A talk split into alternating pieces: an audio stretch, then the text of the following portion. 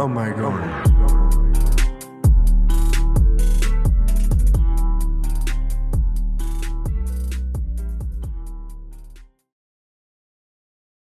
One thing I want to ask though is, uh, so like you're you're in California. Uh, how like how are the fires in terms of like w- when I was reading about this, like Portland had the most um like like the worst air quality in the world at some point. You know, maybe for like a few days or so.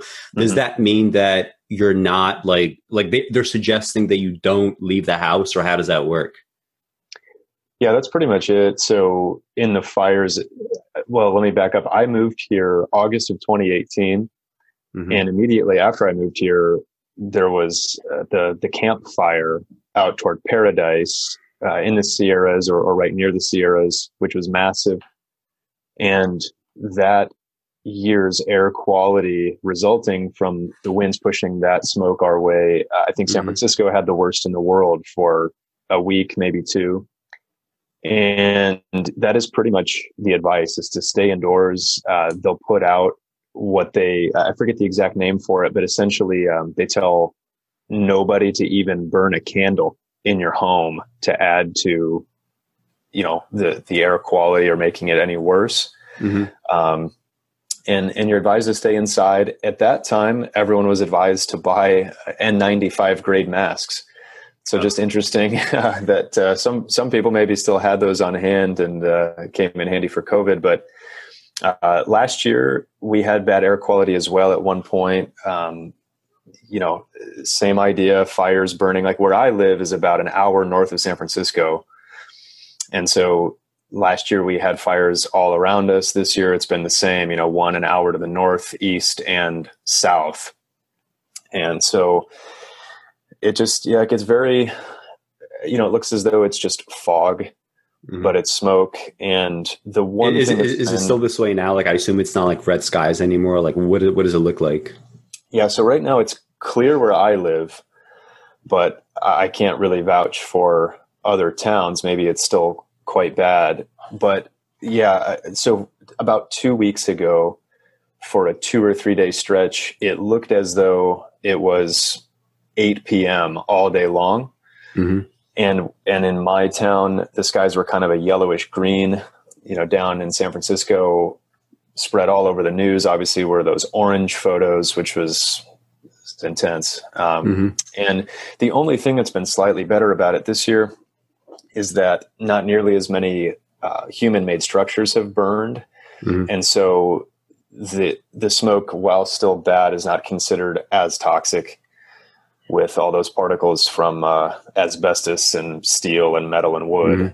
so uh, it's you know if anything it's been slightly better this year but uh, we're still very much in the midst of it you know the the fire that raged when i first moved here happened in november and the one i say the one i mean the the multiple ones around here last year were in october so you know to already have had by end of august really bad fires raging Mhm.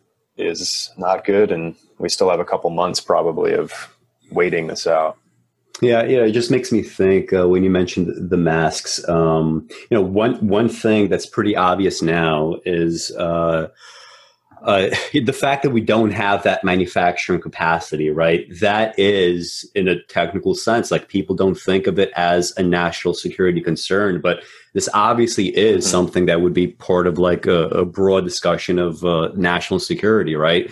Um, I understand that you know on some level there's certain things that you don't want to go back to, right? Like if China is the best at what it does in terms of like some elements of manufacturing, you don't have to say as a country, like, okay, we want to compete with China on all these fronts. Like you could sort of do what you do best, but there needs to be some level of like native manufacturing capacity right um, whether it's you know something Right. as simple as being able to make masks or you know like honestly like i- i- if we had like an actual uh, World War II situation with uh, the possibility of like you know uh, uh, land strikes against us, let's say. Um, do we have the capacity right now to be able to, you know, uh, uh, manufacture the things that we need? You know, I, I'm not even so so sure about that. Right. Yeah, I agree with you there. And Yeah. we've seen this call for you know companies doing something totally different to convert their assembly lines overnight. Mm-hmm. Uh, obviously, back where I grew up in Michigan, you know, Ford and General Motors have been asked to manufacture masks at least for a time. I don't know if they still are, but uh, yeah, you know the and even that all happened quite late and so on and so on. Yeah. You know, by now we we know the story in terms of how the administration has handled it. So I agree. Uh, you know, you do still need to have some kind of capability to pretty much at the snap of of the finger, uh, you know, put something in place to help on these things. And you know, as um, tempting as it is, we should probably save like all the additional political stuff for the artifact, for the comments, for all that. Um, yeah. And uh, what brought what so what brought upon uh, this conversation was, um, you know, I've been thinking how uh, I grew up, right? It, it, it, interested me when I when I first met you, and you said that you grew up religious because it feels like most of the people that that are you know my friends now um, they sort of like never they they either were never really religious or they shook it off very quickly, which was not my experience. Um, uh, like I, I, know, for example, Dan, he's uh, like I remember reading his memoirs, like that he that he knew like by the time he was maybe six years old that religion was bullshit. Mm-hmm. Uh, and, and to me, like it's just incomprehensible to think that at six years old, right? I had um, and you know, th- this this could just be kind of like uh, native differences in you know uh, psychological like inclinations towards believing certain things or or or wanting to believe certain things or uh, what have you. Um, but I, I, grew up like with uh, religious feeling. I grew up with religion. Period. Um, I grew up with a, a Russian Orthodox uh, church, which has its own kind of interesting features in the sense that um like you know maybe there's like some element of well maybe maybe we could say that all of it is superstition in the sense that like you know let's say like modern american catholicism like obviously you could you know point to pretty much anything in in, in that religion as as a, a, superstition of some sort. But uh, the interesting part with um, uh, russian orthodoxy is you know you're starting essentially with a, a mostly peasant population a century ago right mm-hmm. this, is a, this, is a, peasant country uh, uh, very uh, uneducated by modern standards uh, um, so you're going to get this interesting combination of uh, kind of like native superstitions. Like I wouldn't call them like it, you know it wasn't a pagan country, you know, a, a century ago, but uh, there definitely were things like like in Russia we have something called the called the domovoi, which means like a house spirit, and this actually goes back to like um, Slavic paganism, mm-hmm. um, and that just kind of stuck, right? Like. Uh, I, I, guess technically, like if you s- speak to an Orthodox uh, primate, which is uh, um, kind of like you know like like a, an elder, uh, he you know he would tell you that no, you're not supposed to believe these kinds of things, but you know the Russian population does, right? Mm-hmm. Um, and, and, it's kind of like very weirdly enmeshed in religion, in the same way that you know like early Christianity just took on uh, uh, so many of the, of the, pagan myths surrounding it, right? Like to make Christianity and something Christmas more palatable, right? Let's just uh, let's just celebrate it at the end of the year when we have all these other you know pagan festivities coming, and then eventually it's just going to you know meld into one.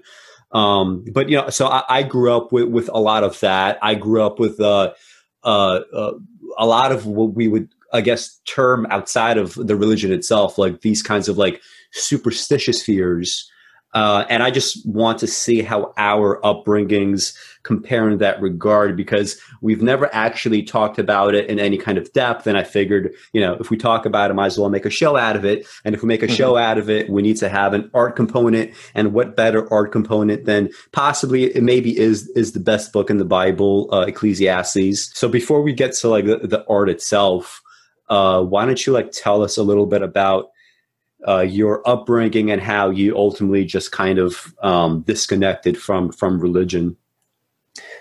Sure. So, uh, similar to what you said, I can't imagine at six having already made these kind of realizations. So, if if uh, that's the case for Dan, then I would probably call that quite unique. And I also would be interested to hear from him at some point how much religion was, uh, you know, part of the fabric of his family and their history. Because I know for me, that was the main component for a very long time. Is simply that my grandparents and, as far as I know, great grandparents were quite religious. Um, I think even my my great grandfather on my father's side was a missionary to mm-hmm. India, and and then maybe one other uh, family member of of my grandfather's had been perhaps his his brother or sister. I forget all those details, but uh, you know, very very involved uh, to the tune of of orienting an entire life mm-hmm. and life's work around it. And then uh, you know that obviously passed down just through the family line. And so, um, you know, my parents both grew up in in those environments and remained that way themselves.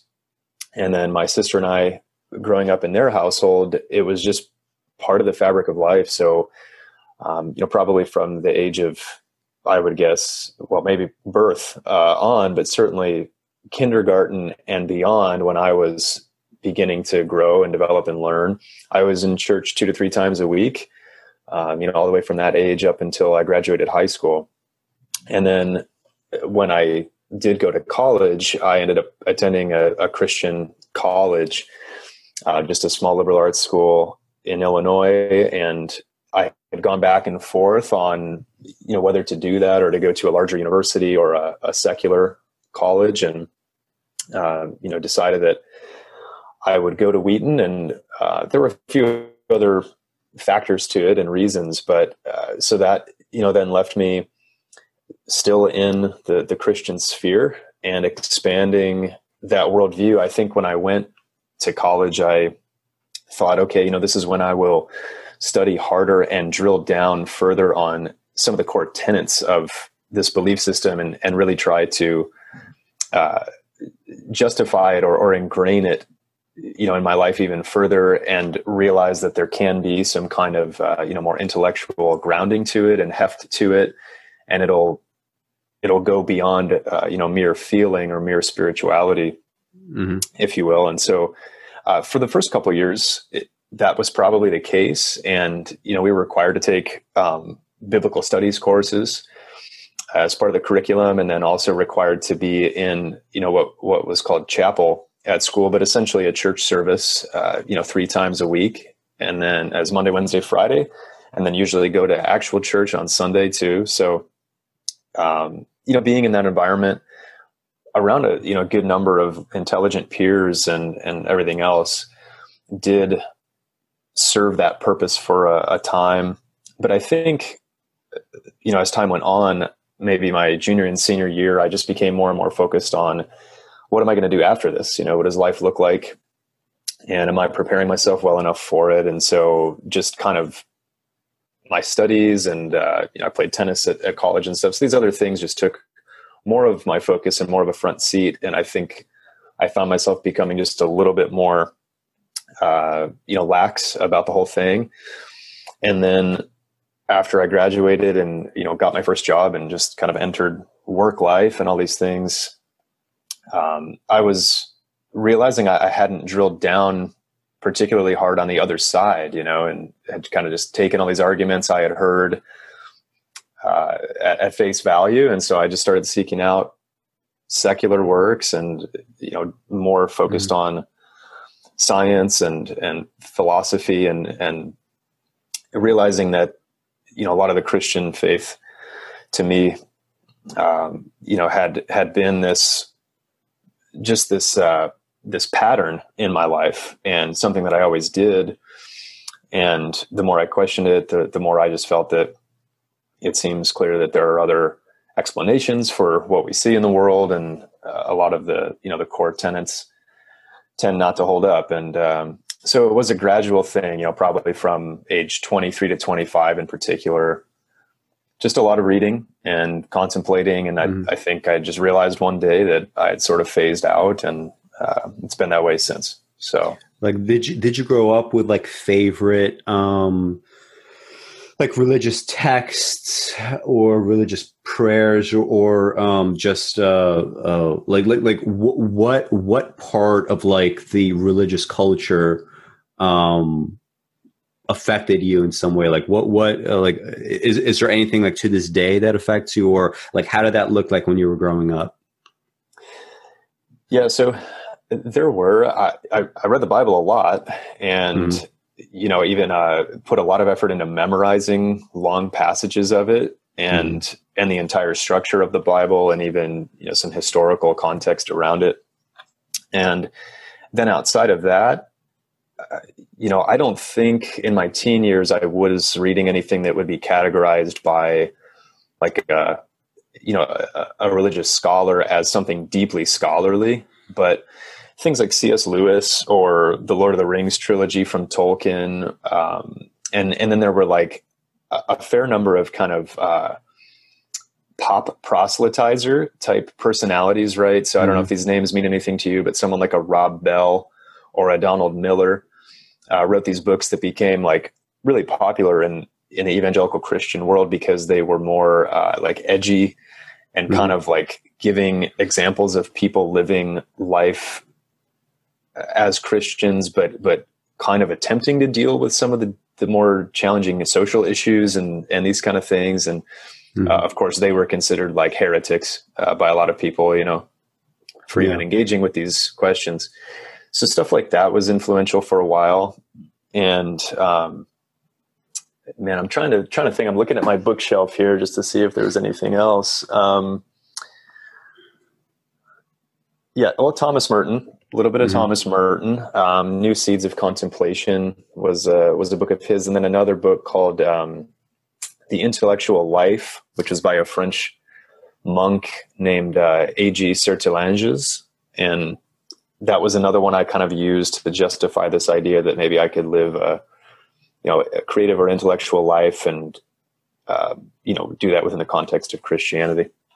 Yeah, I, I I noticed that that that's a pretty um you know that pattern is is somewhat similar to mine in the sense that you know as you're sort of coming of age uh and you you kind of see this in the macro like with some of the books that you listed like if these are sort of you know, uh, popular explanations of uh, explorations of religion, and they're meant to be somewhat edgy, right? The only reason why that's the case is like in the modern world, like religion just sort of has to like engage in all these compromises, right? Um, it has to compromise with itself and it has to compromise mm-hmm. with society because, um, you know, there's certain things like that you can't stand for and that you can't allow, right? Um, like e- even even like basic issues now that seem kind of like obvious to most Christians. Like like most Christians now, if you were to sort of like stop them on, on the street and ask them, so you know, do you think that you know a, a, good Jew would go to hell? You know, they would say, no, I think you know all good people, you know, go to heaven, right? Which is like you know that, that's clear. That's right. obviously not biblical.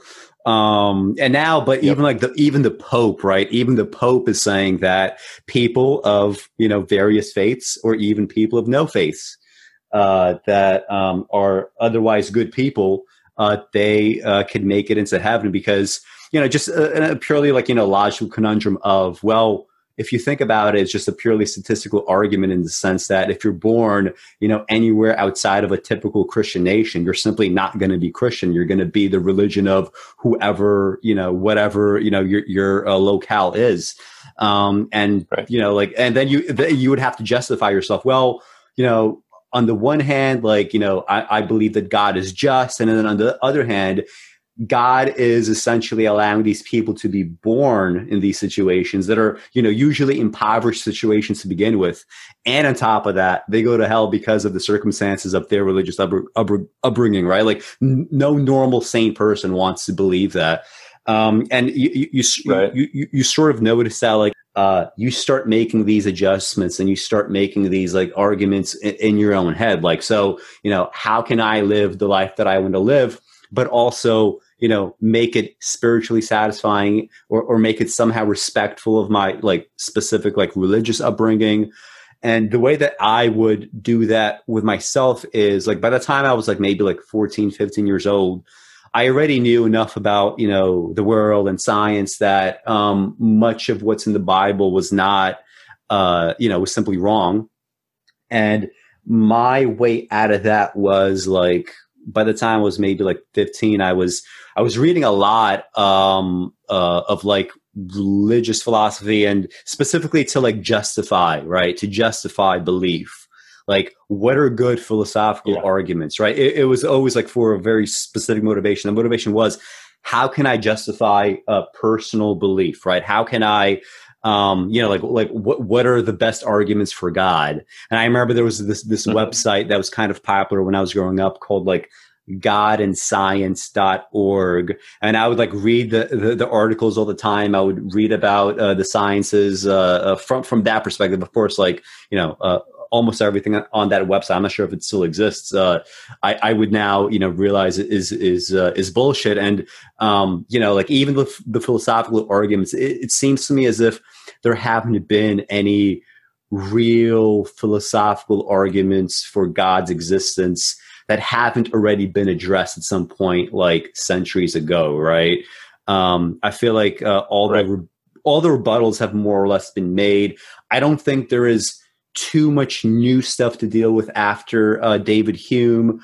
Uh, although there are like some fine tuning arguments, and like I remember when I was a kid, the fine tuning argument was like my last, you know, was my last emotional refuge. Well, back then it was like my last intellectual refuge, right? But really it was an emotional yeah. refuge because of, of the way that the argument is structured. And for people that might not know, the, the fine tuning argument for God's existence goes something like, you know, look at the universe, um, look at how uh, balanced it is. Look at how uh, uh, s- uh, specifically tailored it is for your personal existence, right? Like, had things been even just a little bit different, right? Uh, let, let's say that heat in the universe was like distributed differently. You change like, or, or even just like, you know, the, the, the kinds of, you know, single celled organisms that we had at the beginning. Let's say those are a little bit different um, you could say that mm-hmm. maybe eventually we would still get to the point of intelligent life. And in fact, I think that that is like if you're starting with a, a, a single cell organisms, I, I, I, think it's pretty. Um, uh, I think it's pretty certain that eventually you will get intelligence simply because, like, you know, just uh, from a purely like mechanistic perspective, uh, intelligence emerges just uh, uh, uh, at the point where that is the thing that is just you know competitive genetically speaking right um, so uh, mm-hmm. event- right. and because and because intelligence j- just has such massive benefits in terms of you know uh, that competitive edge you would expect that over a long enough span of time uh, a planet like the earth perhaps not every single planet but a planet like the earth would probably uh, emerge with some f- form of life so I, I, I, would look at the fine-tuning argument and i would say hey look um, uh, uh, you know, the universe seems to be so tailored for me. And uh, uh, I, I, I remember like th- this sound like such a knockout argument for me. And I remember I was like on some like uh, music message board, and I remember like arguing. Uh, there was like a, an off topic this uh, portion of the site, I guess. And I, I, I remember um, uh, arguing with somebody about fine tuning, and the guy was like, okay, well, you know, uh, this is what you believe about fine tuning, but you know, if what you're saying is true, right, that um, had things been different, uh, you know, uh, you wouldn't be around. Like, that's the answer, right? Like, had things been different, Alex, like you wouldn't be around to have this discussion. Like, even if you believe that the universe keeps like, you know, expanding and crunching, let's say you accept Big Bang, Big Crunch, and this keeps happening, you know, infinitely, right? Over and over and over again. Well, it could be that you had a trillion universes before this one that had no life at all because it wasn't fine tuned for the specific kind of carbon life that we're talking about that is us and now, after a trillion times, guess what? You are now conscious here. You're allowed to talk about it since now finally you exist. And you are making the mm-hmm. mistake that, that, you know, this is somehow special, that this is the miracle, when in fact, you know, everything else was just as special. It just wasn't conscious, right? Um, and I remember mm-hmm. when, when, when, when it was put to me in that way, I was like, I was, I was like 16 years old. I was like, holy shit, like he's right. Like, you know, I, I, and I, I made the decision like, okay, like I have to like, I can't ignore this. And I remember for like the next like month, I was like sort of practicing and training myself to like not believe in God. Like when religion would come up, I, I would train myself to be like dismissive of it. I would train myself to like, you know, uh, uh you know, uh, reject the arguments. And, I, and then I remember at some point like making these like secular arguments against religious people like a month into this like change and I was thinking like, fuck, like what the fuck am I doing? Uh, you know, uh, as much as one could say you were a religious person and now it's done, you know, I think I've sort of been through that. But I, I think the process is, is akin to like, you know, forms of addiction, right? Where people say, you know, uh, uh, you're never truly cured of addiction. You're just like a recovering alcoholic, even if you haven't, you know, uh, uh, if even if, even even if you haven't drunk alcohol in like 50 years, right? You're still recovering in the sense that you know you could easily fall back in those patterns. So you know, maybe uh, I think it's more accurate to say that uh, I am a recovering religious person. I have like tons of like you know existential angst. I have tons of like guilt. I'm not sure to what degree comes from religion um, it could just be as simple as I'm a person that is just psychologically primed to believe certain things. I am like, I'm not sure mm-hmm. if I'd call myself superstitious, but I do things that might not be totally rational. Like I spend like maybe, you know, a hundred dollars a month on various like fucking nutritional supplements. I do research them. I do like enjoy reading this kind of stuff. And uh, I, I, think there's definitely evidence for them. But um, uh, I, I think it's also like, you know, it does strike me sometimes, like when I'm fucking sitting with like, you know, my mushroom powders or my, or like a, a, a little, here, already took it this morning, a little like metal, metal tilt, like it's this thick, big because it's this, it has to be this full. Like when I'm sitting around this kind of shit, like I just start thinking like, h- how much of this is just like my inclination to want to believe certain things, to rationalize certain things. Because, you know, I, and I'm sure you could sort of vouch for this for yourself. Like, I am a master of rationalization. I have to be very aware of this. I could, I could trick myself into all sorts of garbage. Like, I almost tricked myself into voting for Biden this, this year. So I have to be very aware of, of, of, uh, you know, the, the kinds of, uh, um, things are in my life and it makes me wonder like was was that like the effect of religion or is that simply no alex this is just kind of who you are interpersonally psychologically this is your blueprint um, and and you sort of uh, went with it right? So you know maybe that explains why dan is the way that he is uh, and why it, it, took me 10 years after him like well into my teenage years to, switch that. Um, and like I, I just want to ask you like if you have any responses to that and also like whether um you have any comments? Because like you're you know you're you're uh, i think you're 30 now right? Or or close to yep. it. Um so uh you know it's been like only five years since you uh sort of like really left religion. Sure. It's a good question. And i spend time every once in a while trying to ask those questions of myself and break it down. And i i think that um you know one thing that is coming to mind right now is um, just maybe the, the sense of duty in life, uh, this this kind of uh, both like the, the, Protestant work ethic, but also the um, the tendency to treat yourself as sinful mm-hmm. uh, can expand, even if you're secular, into uh, simply a tendency to always tell yourself you're coming up short of something and it can mm-hmm. be very nebulous there, there doesn't even have to be a specific goal it can be and i i do feel this and i will communicate this to myself via self-talk uh, fairly often just you know i like you're just being so shitty right now uh, like right. you're, you're, not you're not working hard enough you're not trying hard yeah. enough uh, you're coming up you know well short of it in all these different categories of life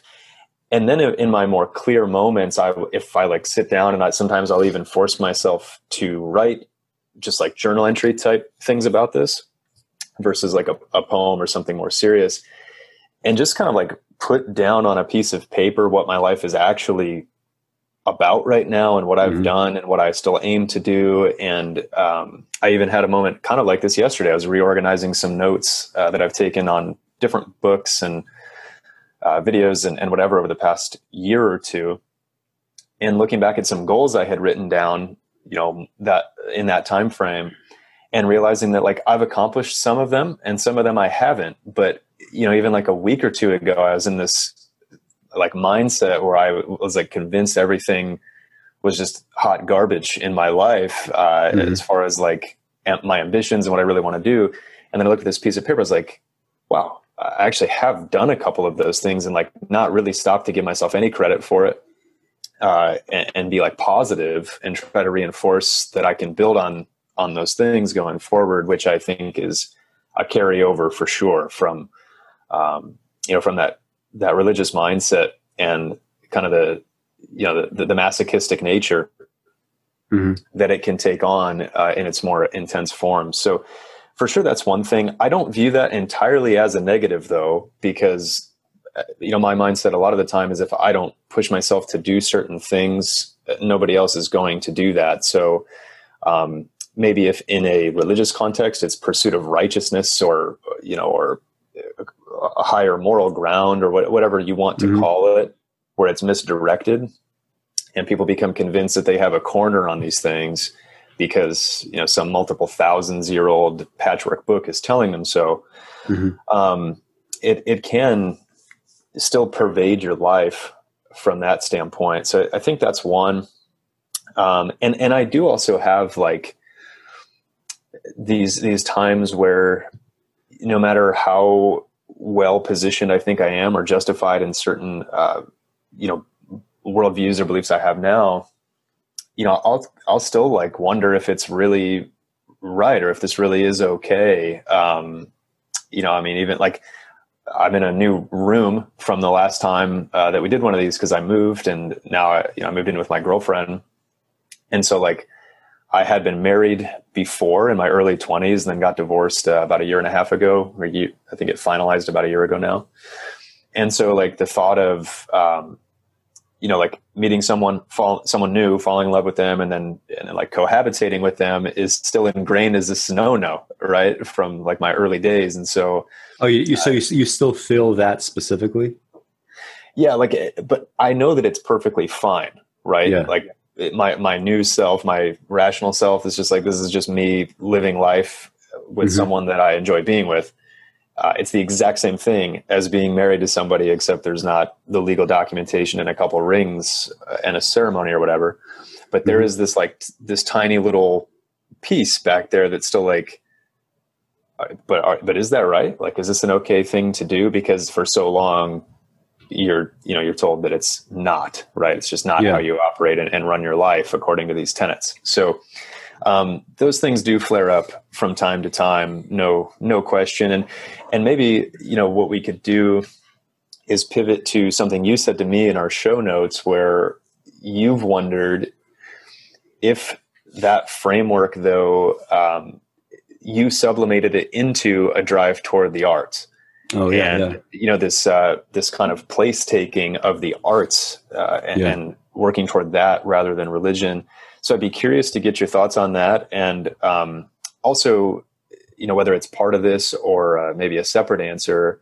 One thing I do find myself falling into, not particularly often or intensely, but still slightly from time to time, and maybe this feeds into some of the political things we might talk about later.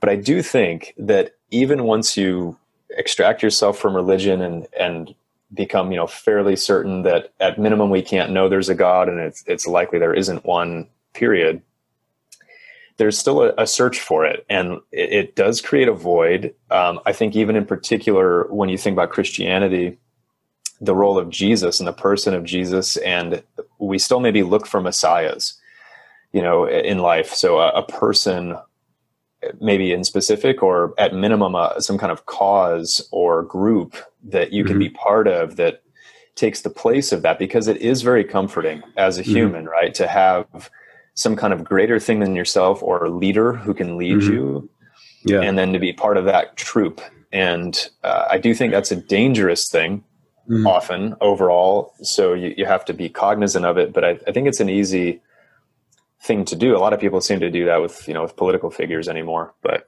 yeah, um, uh, th- this reminds me of uh, uh, so like when when I um, uh, also like around the time that I was sixteen, I became a Marxist, and that actually mm-hmm. overlapped with uh, being a Christian, right? So for a few months after I became a Marxist, I was still like for like half a year a, a Christian, and I would like you know I would get into arguments with like other communists like uh, about that because obviously most communists are are are, are not uh, religious mm-hmm. at all. Um, but I remember also like so like after uh, I left religion, and I was still in this kind of like Marxist mindset. Uh, whenever I would see kind of like, I guess like cartoon representations of like my favorite Marxist figures or whatever, I would definitely get very very strong god vibes right like mm-hmm. it felt extremely similar i remember one in, i remember one in particular there was this like one dumb fucking comic like book thing where like uh lenin like lenin came back to like fight with Stalin and he was like shooting a fucking ray out of his hands at him. uh, and I and then I remember like like I, I, I literally started rooting and like before even turning the pages, I started rooting in my mind like yeah, just fucking get him. Because uh, and, and, part, and part of that was you know partly was because like you know that that was still I guess for my phase where I thought there was actually a very big difference between Lenin and Stalin when like now mm-hmm. I realize like, you know, Lenin simply, you know, started the infrastructure and started doing the things that Stalin essentially perfected. Um, mm-hmm. which is just kind of like weird because like you think about it, like how like, you know, there, there was for so long this like, you know, movement, you know, there was the Leninist Trotskyist movement, like they are like the orthodox Marxists and Stalin was like the aberration when like, you know, if had, thing, had things been a little different and Trotsky would have won out, uh, Russia would not have like like a Stalin-like figure would have been Trotsky, right? Um, so that seems inevitable. But uh, yeah, I, I, remember I remember having these like religious kind of uh, feelings, and I mean. Uh, honestly, like uh, the heights of my religious feelings when I was a kid, right? And uh, the examples would be like, I remember when I was like eight, I was very adamant that I was gonna like when I, you know, when I it's kind of funny when I think about it now because in my mind it was when I turn 30, I'm going to become a monk. And I guess in my mm-hmm, head, I mm-hmm. wanted to uh, uh, turn 30 because uh, I wanted to like uh, uh, have a, a, time in my life where I could go out and drink and do drugs and have sex and you know like then then do the you know Saint Augustine shit of you know uh, na- now I could finally settle down right like mm-hmm. after after after living living this kind of life. It's time um, to get serious now. Yeah. Yeah. yeah. And, and, that's the thing that's always the trap, right? Like you, you always think that, that, uh, uh, if, if you're ever doing something you're, you feel like you shouldn't be doing, like you sort of trick yourself into thinking like, well, that's not my real life yet. My real life will start. right. right. And it's like some other like arbitrary kind of, uh, uh point. But, uh, so like, that was like a height of like religious feeling like i yeah i want to like leave all this shit and become a monk another one was and this was from the show notes that i just remembered um uh, like I remember, I, you know, I, I, I grew up like around like tons of like uh, Hasidic Jews, right, in, mm-hmm. in, my neighborhood, and I remember just like looking at them and just being very kind of envious, right, in, in, in the sense that, uh, you know, my family, I guess, was was religious, but it was religious in the sense that you know, uh, Russian families are religious or American families are, are, are, are, religious, right? It's kind of like this generic religiosity that might play out in like, oh yeah, they're going to church. Oh yeah, they're praying. But whenever I would look at Hasidic Jews, like it seemed far more serious than that, right? Yeah. Um, it, it, it seemed like they were actually working on some sort of uh, like lifelong project and they had this kind of purpose.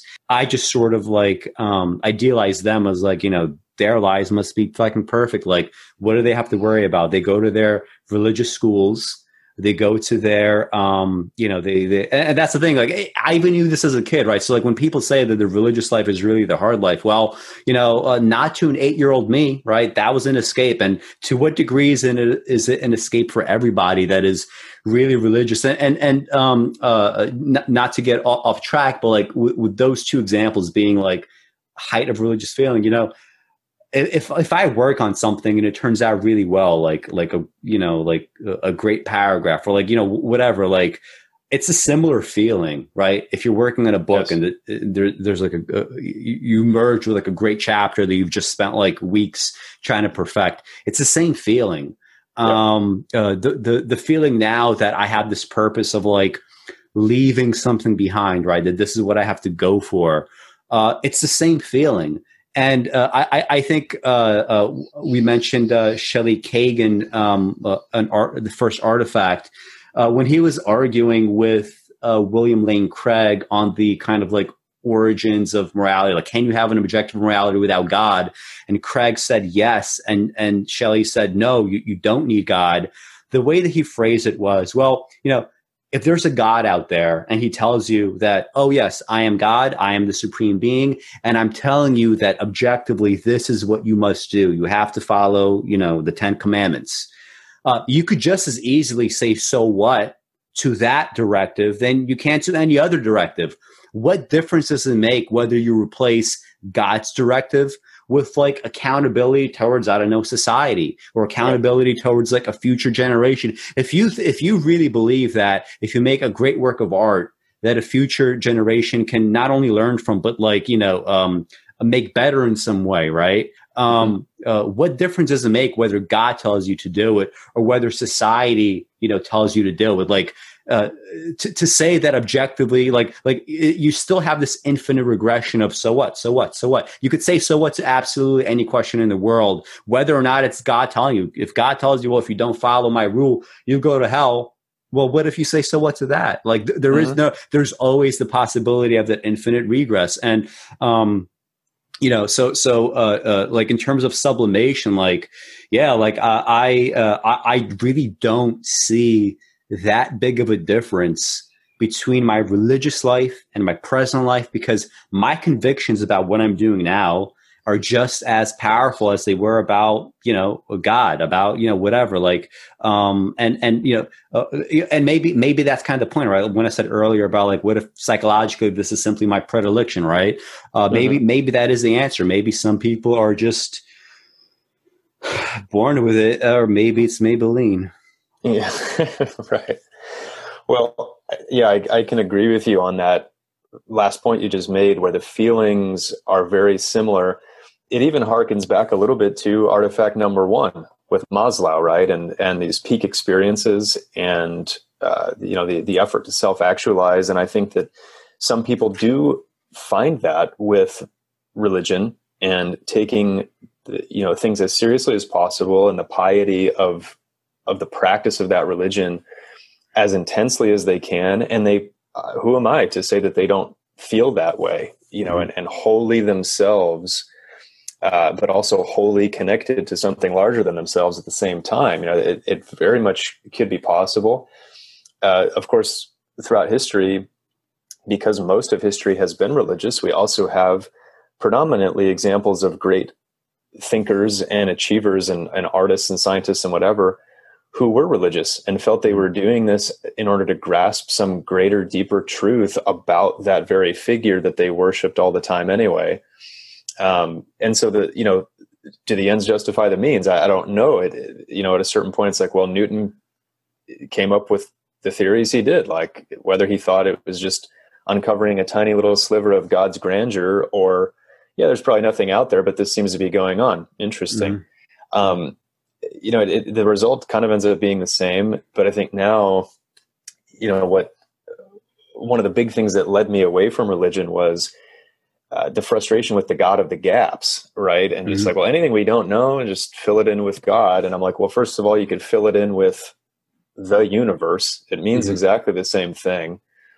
But also, I get frustrated because and and you notice this in the arts too and and this might tie into our discussion in, in, a broader sense maybe not but this feeling that people seem to have that we've like finished evolving mm-hmm. and we've finished progressing and making yes. discoveries and all this stuff it's like what are you talking about we've got a few thousand years at most of recorded history where human intelligence reached a point that we could actually record this stuff then reflect on it then progress it and we're very early days yet uh, you know in the midst of that and so my sincere hope and i do think it will happen over time is that you know you and i are living in you know the future stone age um, you know for for generations a long way down the road and and i suppose you know maybe part of the drive to create is to be one of those links in the chain where it's people continue to look yeah. back and say oh this book that Sheremette wrote you know that um, that to this day is still something that influences people and and and how we kind of perceive our existence. But um, at any rate, you know, I think that to to get like so intricately involved in the further study of religions and uh, you know thing like roadmaps for human life that we've had for a very long time now it also to me just there's such a law of diminishing returns past a certain point because i get way more excited by mm-hmm. ambiguity and the fact that we don't know mm-hmm. and saying so that creates hopefully many new avenues mm-hmm. for people to to continue to find out these things and just because we don't know it today doesn't mean it's unknowable in terms of just like health right like I think what you just said kind of cuts bo- both ways in the sense that so like you know um, you don't feel compelled to like go out there and like g- go and like fucking argue with like you know people that are sort of religious like you know what's wrong with you? Can't you know can't you tell that this is just a god of the gaps argument? Like you said it yourself it's just boring. There's so many more exciting things right now. I remember yeah. again, like when I was 16 and made the decision, okay, I have to become a, a, an atheist or I guess technically an agnostic uh, um, uh, when, when I said that I was going to be an atheist, like I did spend like I'd say three to six months, like to cement that, I guess, really arguing hardcore, like about pretty much nothing but religion for a few months mm-hmm. and and politics, I guess. Like I would I would argue about two things: God and communism. um, uh, God and communism, and and uh, but you know, uh, then like soon after that, like I, I came across uh, you know Countee Cullen. I came across uh, Kazuo Ishiguro's The Remains of the Day, and I was like, holy shit! Like I know this is a great novel. I have to figure out why. I have to figure out why. And that that that was immediately such a more satisfying and difficult question. Because like yeah okay so if if David Hume more or less settled kind of like most of the I guess not purely scientific arguments in relation to God like what am i going to be like doing like talking about this nonsense right? Um and and you know you, you see this in yourself as well which is why like you know uh dan said this before but like one of the reasons why like people like richard dawkins like rub so many people the wrong way including me is you know here he, this is a guy that used to you know actually write books about science and now he says mm-hmm. i'm going to write books about why god is uh, you know, why God doesn't exist. And it's like, uh, okay, like, can, like, can't you leave that for like everybody that doesn't know how to do science? Can't you leave that for everybody that doesn't know, yeah. You know, that, that can't make actual like long term contributions to society? Mm-hmm. And and if you're right. if you're if you're a healthy person, right, and and you, you and you and you forego your religion and you're like, okay, I'm, I'm over it, right? You will move on to other things. If you are someone that has been so damaged by religion and your religious upbringing that you can't help but think about it for the rest of your life, even as you call yourself an atheist, you know, that that is not a, a, pursuit that can be resolved intellectually, right?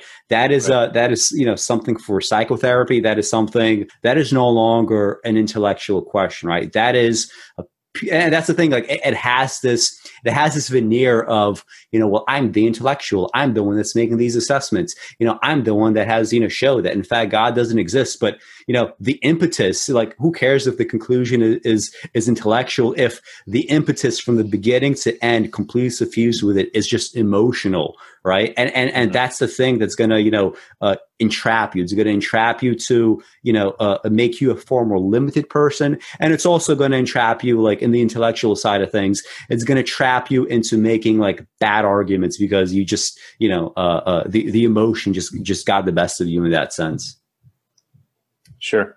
Yeah. yeah. the the you know switch over to a militant atheist and, and proselytizing for such mm-hmm.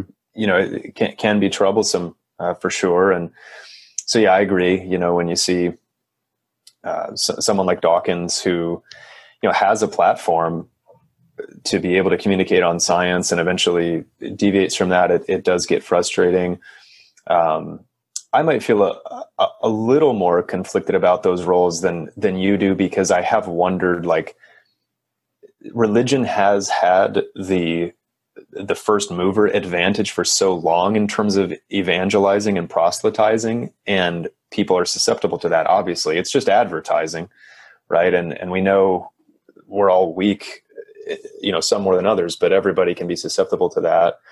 And so I've wondered before I'm like well even though eventually this stuff does start rubbing me the wrong way and I think it's a bit of overkill, like maybe we do need somebody like that to just kind of take up the cause for agnosticism or just even considering religion to not be something you need to have in your life, period, um, to, to live well. Eh, to, to at least put it out there so that it's a fair fight in a way because you know religion has these massive institutions massive funding all that kind of stuff uh, behind it and uh, so I, I don't know i feel like from time to time i'm still glad that you know someone like a dawkins or a, a hitchens or whoever has just gone into the ring and and, and you know unboxed some rounds so mm-hmm. that at, at least there are some punches thrown back the other way in the context of maybe this is this Dawkins uh, line we're on for the moment, want to bring up an example of someone like Loren Eiseley, who you know maybe we'll do a show on or touch on more heavily in future uh, episodes. But when you look at someone like him, where uh, you know it, it's his arguments are more elegant and more subtle in a way for um, for science and for that more rational view of life, simply because he he did what he could do best and wrote. You know, he was a, a, unique blend of artist and scientist with, you know, prodigious capability in both fields. I know that, you know, he's not as revered maybe as a, a scientist and didn't necessarily have, you know, huge breakthrough discoveries kind of thing. But he, you know, he was uh, still prominent in that community. And then, you know, starting with Darwin's Century, he went ahead and, and kind of had some writings that were more scientifically inclined, but over time he you know veered toward this personal essay style and and incorporating uh, which know, which uh, which he was criticized for all the time, right? Like it sounds cra- it yeah. sounds crazy now, right? But you know, people are like, why don't you just write yeah. about science? Right, St- stick to the science, which you know he he still was writing about science, but just in a, a unique way and, and in a way that only he could. So that was you know perhaps his greatest service uh, you know to the world um, but you know he's also someone that continues to stand out to me for uh, his spiritual questionings right and and so in the midst of all of this especially with a, a book like the invisible pyramid where he takes it a bit of a um, not necessarily a devil's advocate but but kind of a uh, you know nervous onlookers stance toward technology and science and the progress made. And you know he's writing these things kind of in light of the uh, you know incredible destruction that we were able to reap on one another across the world in the 20th century. And at the end of it just wondering you know what what good is this really doing? And is this the best we can do? Um, you know have we lost sight of something deeper or or perhaps more spiritual or uh, you know i don't have any pull quotes right in this moment um, to to refer to. But at any rate, you know, he's an example, I think, of someone that pretty much achieved the, the, the best that he could and it's serving both functions right artists can look to the work for something and get an awful lot of mileage out of it mm-hmm. and scientists can also still look at his work and even if it's not you know breakthrough or cutting edge uh, to this day he still was a good scientist yeah mm-hmm. and a good and an excellent communicator right so yeah. that that served a, a, really important function i think for quite some time over the past uh, few years i had thought that if if we are able to eventually you know, just kind of continue chipping away at secularization of uh, you know of subsequent generations of people who put less and less uh, you know credence in the the classic religions that have stuck around for a long time now that we'll you know we'll totally move on from that and uh, and kind of have this just more you know more more open humanistic uh, free thinking society and and and probably still that will be true mm-hmm. uh, you know in in a larger majority than it is today and certainly has been in the past but um, I do the, the more that you just kind of look at the state of the world and human nature.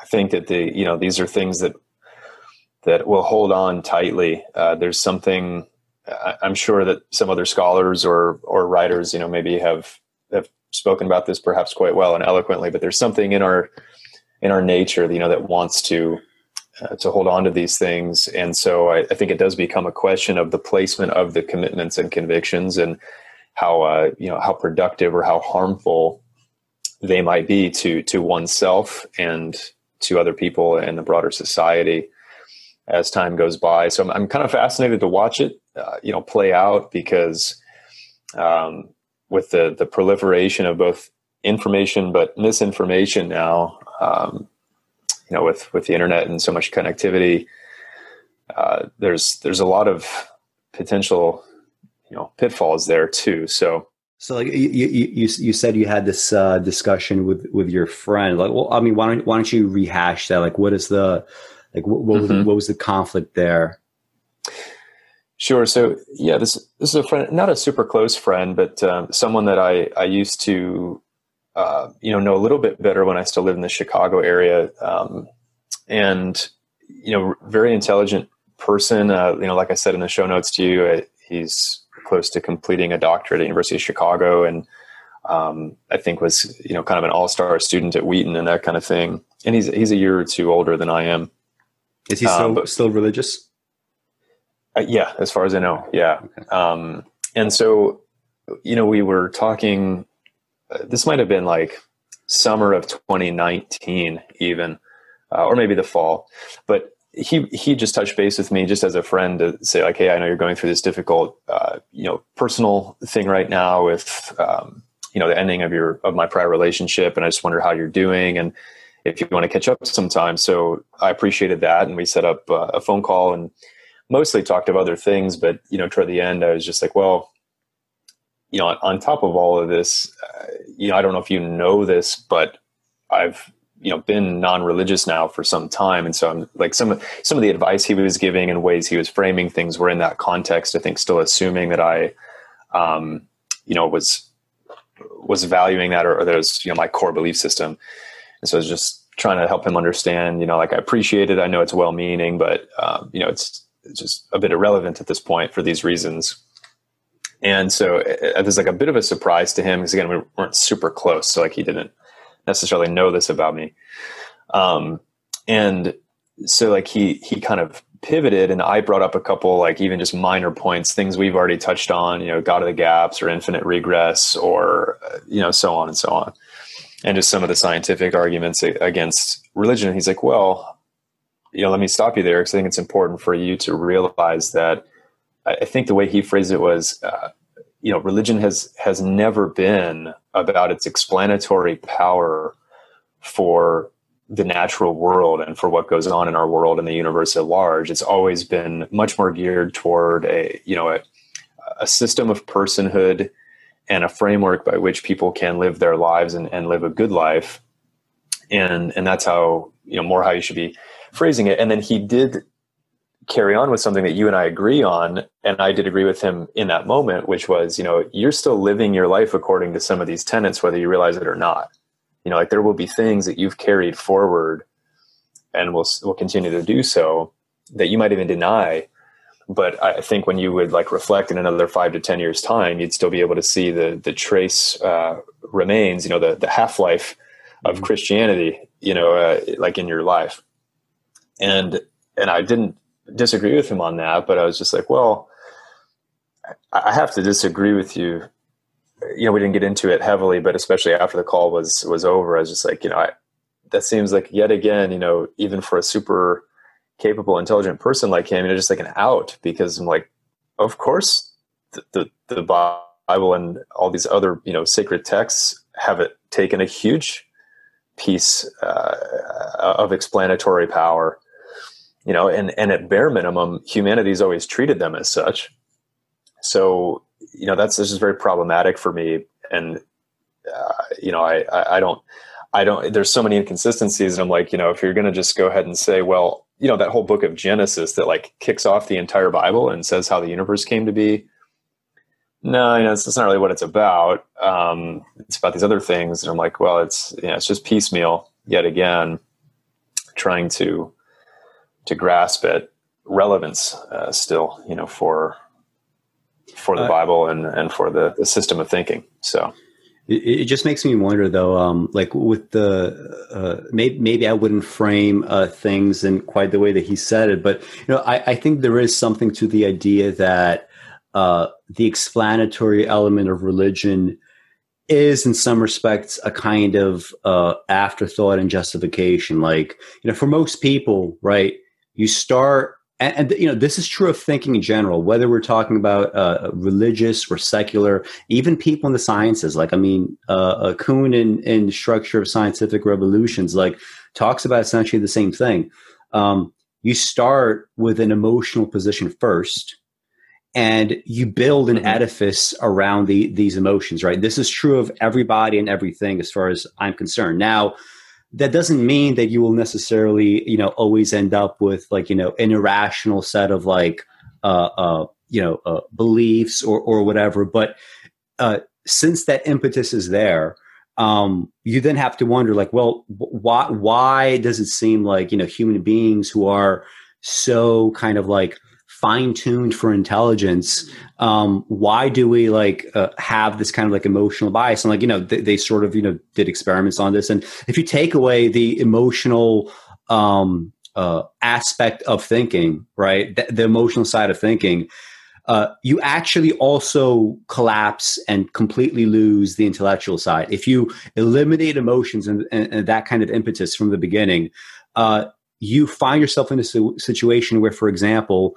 you can't decide between like you know a, a set of like you know um, evenly distributed or evenly weighted uh, elements, right? Let's say like you're trying to like adjudicate whether something is uh, right or wrong, and you have like some evidence here and some evidence there. You know, mm-hmm. if you eliminate uh, your like Im- like if you could go into your brain and like shut off like the emotional valve in some way, you're not going to be able to weigh those options anymore. Um, and uh, you, you, see all the time, like in the way that people like do, you know, all, all, kinds of like ad hoc reasoning. Uh, uh, that emotion just it always plays a, a, very kind of central role. Like you know, people have people have to be like um, honest with this with themselves. Like, how willing are you to budge from positions that you like? I definitely catch myself all the time. You know, uh, uh, uh, do, doing things that are more uh, emotional than not, and they seem so intellectual, like from you know f- uh, from from the kind of like uh, from a different vantage point. But I know that's not actually what's happening. Religion was in fact progressive, right? Just like capitalism, I, I still believe that in America, capitalism could be progressive because you know at minimum we haven't even yet gotten to the stage of like you know Norway or whatever like we, we we're not even a social democratic regime yet much less you know a truly progressive capitalist regime. So same thing with religion like Nietzsche said it himself. He was like um religious wars are actually this is I think this is in gay science religious wars are a positive development in human history not a negative one. And this is someone that hated religion. And nonetheless like he he was rational about mm-hmm. this. He said religious wars are a positive development for humanity because with a religious war, you have proof that human beings are taking ideas seriously right? Now you don't you don't have to simply fight about material interests. You could say there is something big here that we could latch onto. It could gel us. Maybe it could uh, you know uh, create a war but we are taking these abstractions seriously. Yeah so i, I think a lot of what you say there is is on point and interesting. Um, your your comment from Nietzsche in particular, I hadn't heard before, um, so I, I think that's pretty fascinating. But um, yeah, I, I suppose my like from from times past, the interwoven nature of religion as explanatory plus religion as moral code uh, it is difficult to have any kind of real problem with uh, you know, quote unquote, mm-hmm. because people people just didn't know better. We didn't have enough of a you know of um, a communal knowledge set to be able to really handle these things yet. And of course, any time that someone either came up with a theory uh, at, at minimum, or or then made an effort to really expand the bounds of knowledge, you know, it was met with uh, with all kinds of persecution, which you know, as a modern person is frustrating mm-hmm. when you think back to what these people would have gone through simply by asking questions and, and coming up with a couple other ideas. Um, you know, it, it can even get maddening to think about. I think in the modern day where that still goes on en masse is where I get, you know, quite frustrated about it and say, well, okay, even if you're going to tell me that according to you know the the most uh, rigorous thinking possible in whatever institutions or circles of thought you know religion is as explanatory power is officially on the out and we're all just here studying it for these other virtues and these other reasons um, okay fine but like you you can't you cannot necessarily though in in the real world separate that because it has impact on huge numbers of, of human lives and you know and the course of events that happen. Um, and and most of of the world of course is not you know scholars sitting around a table deciding it's well you know it's okay to just uh, at this point discard explanatory power. That's fine. We'll uh, we'll cast it out. Yeah. but what we're keeping though is the moral code. Uh, and so let's figure out how to uh, refine that and make it work. Um, that's it's just not how most people are approaching it. It's it's definitely a you know it's it's a double double uh, uh, you know deal in, in, terms of how that goes. So uh, it just to me it it seemed like kind of disingenuous and just a way to like keep the machine rolling. Yeah.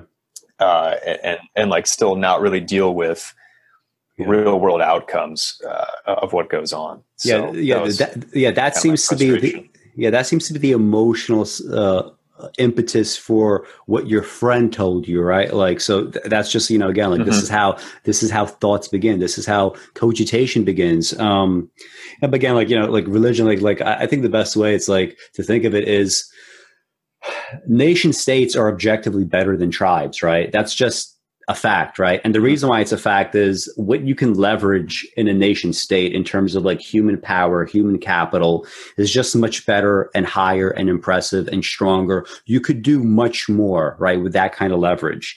But how can you leverage yep. the power of a na- nation state before you can materially get to a nation state right the answer is religion right like before before you could have a formal nation state you at least could have a religion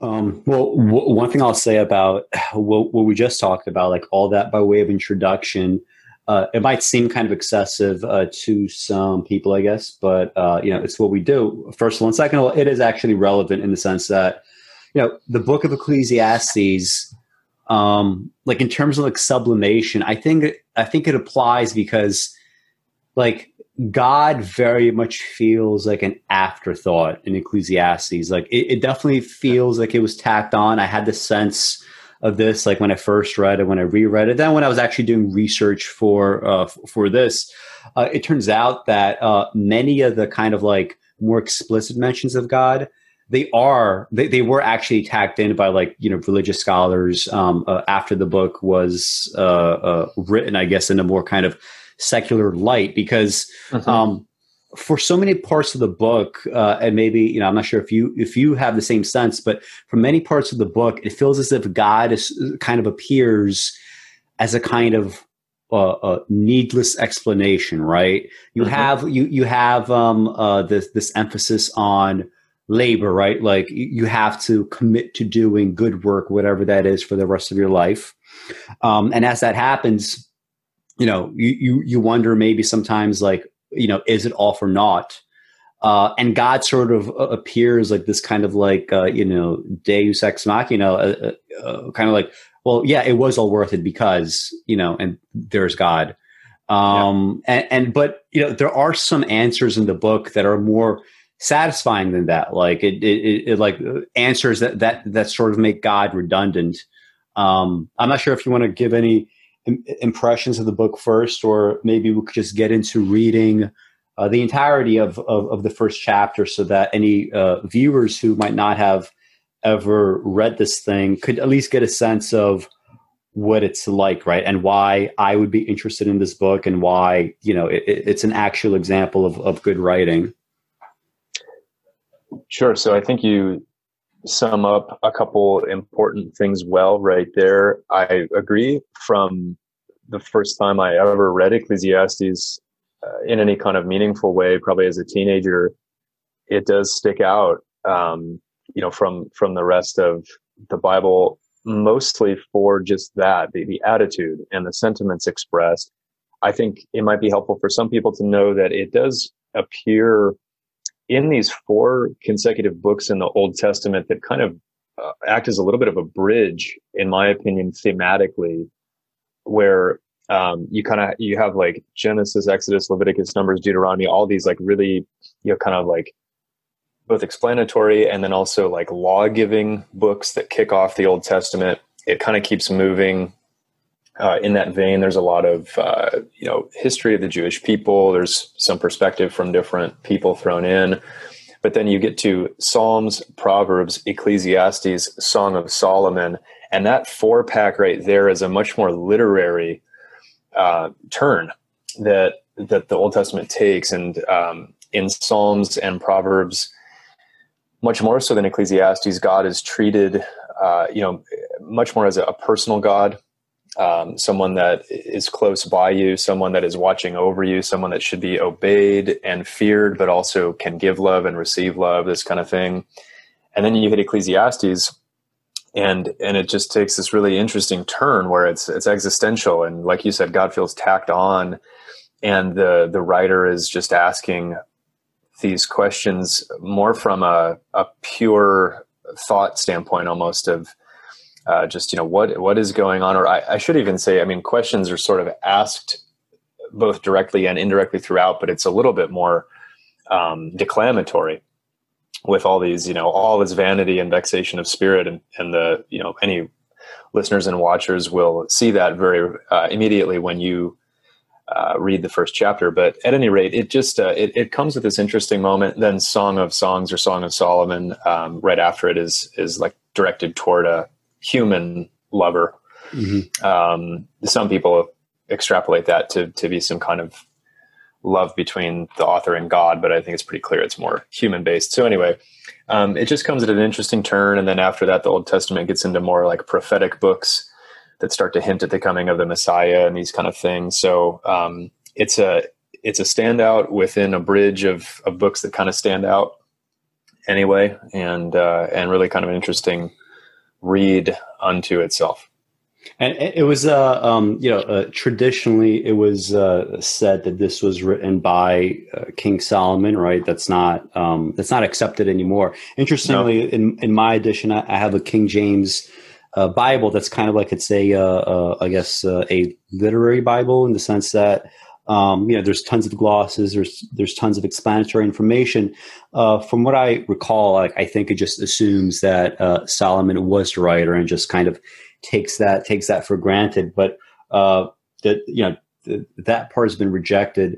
Um, but mm-hmm. you know, when you're reading it, you sort of understand why you know in, like if you're trying to establish a tradition, well, why would you say that Solomon is the one that uh, wrote this book, right? Well, it, you know, it fits into it fits into the themes of Solomon is a wise king and also an extremely wealthy king, right? And he talks mm-hmm. about uh, uh, the the speaker talks about his you know uh, uh, acquiring of uh, of wealth and and how that was just kind of you know fruitless in a sense, and also wisdom uh, being uh, fruitless in another sense, which is kind of interesting. Uh, mm-hmm. But uh, like I said, I, I just want to read the first um, uh, uh, chapter here so that people get a sense of, of what this book is actually like. The words of the preacher, the son of David, king in Jerusalem. Vanity of vanities, saith the preacher, vanity of vanities, all is vanity.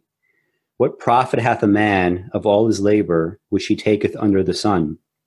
One generation passeth away, and another generation cometh, but the earth abideth forever. The sun also ariseth, and the sun goeth down, and hasteth to his place where he arose. The wind goeth toward the south, and turneth about unto the north. It whirleth about continually, and the wind returneth again according to his circuits. All the rivers run into the sea, yet the sea is not full. Unto the place from whence the rivers come, Thither they return again. All things are full of labor. Man cannot utter it. The eye is not satisfied with seeing, nor the ear filled with hearing. The thing that hath been, it is that which shall be, and that which is done is that which shall be done, and there is no new thing under the sun. Is there anything whereof it may be said, See, this is new? It hath been already of old time, which was before us. There is no remembrance of former things, neither shall there be any remembrance of things that are to come, with those that shall come after. I, the preacher, was king over Israel in Jerusalem. And I gave my heart to seek and search out by wisdom concerning all things that are done under heaven. This sore travail hath God given me to the sons of man to be exercised therewith. I have seen all the works that are done un- under the sun, and behold, all is vanity and vexation of spirit. That which is crooked cannot be made straight, and that which is wanting cannot be numbered. I communed with mine own heart, saying, Lo, I am come to great estate, and have gotten more wisdom than all they that have been before me in Jerusalem. Yeah, my heart had great experience of wisdom and knowledge, and I gave my heart to know wisdom and to know madness and folly. I perceive that this is also vexation of spirit. For in much wisdom is much grief, and he that increaseth knowledge increaseth sorrow and that is how it ends. Um, so, uh, just uh, just like uh, I guess preliminary uh, impressions. Um, you know, you, you start getting these kinds of like initial tensions, like near the end, right? He he he's saying that uh, uh, not only is labor vanity, the creation of works, but so is uh, so is wisdom, right? So is wealth. Uh, you know, but as you pointed out, well, if he believes that wisdom is, is vanity and in a sense even perhaps like a, a kind of folly if, if if overdone, what is what is he doing exactly imparting this? If all is vanity, including labor, why are you imparting this book? Right? Um, you know, w- w- what is the point of engaging in such if if you believe that it's it's ultimately going going to uh, come to nothing? um, and and uh, uh, you know it, it, just just this idea of just kind of like poo pooing wisdom um, uh, it makes you wonder like is you know is this is this exactly like where god is supposed to be tacked in? Like is this supposed to be a comment on you know human wisdom is somehow insufficient but god's wisdom is sort of a, uh eternal? Like what exactly uh, is being said there? Um uh, I'm not sure if you have any responses to like the overall chapter or anything that I, I just said. Yeah, so it, our thoughts when we were exchanging notes, I think we're fairly similar on this, and and that was on upon rereading it, you know, and I'm sure we both uh, read it a few times prepping for this. So each time I would reread it, that does stand out as this paradox where even if you're going to say that uh, everything in life is vanity and it's meaningless, and even wisdom falls into that category and labor falls into that category, well, the author here is laboring to write things down that would be presumably passed on as wisdom. So it's it's almost a little bit funny, even in the sense, but. Uh, that is one of the other main questions then that arises is okay so is he just uh, considering that whatever level of wisdom he has attained is what's meaningless and, and that no human can can get to a point where they've gained enough wisdom for it to be meaningful um, or or is even god's wisdom you know any kind of wisdom uh, just just fruitless in the end and it's it's interesting that the author would even make these kinds of statements because you know, I, I, suppose when I was young and and reading the Bible, and even to this day, if I were to read it, I would be assuming that I am, you know, it's the Word of God, right? So anything that I'm that I'm reading should be a portion of God's God's spoken wisdom unto people, and therefore, you know, if I'm going to make myself a follower of this particular set of beliefs and these words in this scripture, that it it is meaningful. So it, again, like you said, it sets up these interesting tensions and, and paradoxes. Um, just another, like, because we're going to be examining this also just as, you know, the quality of the writing and an artwork, those first several verses in particular, uh, like verses three through seven, stood out to me as um, kind of like Robinson Jeffers esque mm-hmm. A little bit, um, where there's like these grand sweeping statements about uh, the earth and the sun and nature, you know, coming and going. It ariseth, it hasteth the place it arose, it whirleth, it returneth unto its circuits. all the rivers run into the sea, yet the sea is not full. Like it, I don't know, it just has this like very uh, grand kind of posturing about it and uh, it, it is it is beautiful language you know in, in, so. in, in, contrast like specifically when when you said uh, robinson jeffers esque i didn't just take it in terms of like the language although like the language is you know is is jeffers esque uh, but also like in terms of the content like this is mm-hmm. being set up in contrast to how minuscule people are right and you right. know a constant theme throughout the, the poetry of robinson jeffers is you know, we, we are kind of like the, you know, these like uh, bits of nothingness, um, right. you know, in this like far, you know, wider uh, matrix. And not only bits of nothingness, but also ones that have like, you know, all these preoccupations, all these like uh, subjective feelings and desires that ultimately don't matter. Like in, in his uh, poem, uh, Joy is Not Great, where, mm-hmm. you know, he talks about, uh, uh, you know, sorrow. He talks about happiness, and you know, he says like we could sort of you know uh, perhaps like adjudicate which one of these things is better, but they're not really great in and of themselves, right? Like you know, uh, uh, joy is nice and sorrow isn't all that good, but peace is what's really great. Uh, mm-hmm. You know, uh, uh, labor is what's really great. Um, uh, the, the the the fact that the the planet and the universe endures with or without you is an example of greatness. Um, so, so, uh, uh, you know, when, uh, I'm not sure if like, if you made the connection or, or if you had any other reasons for calling it Jeffers-esque.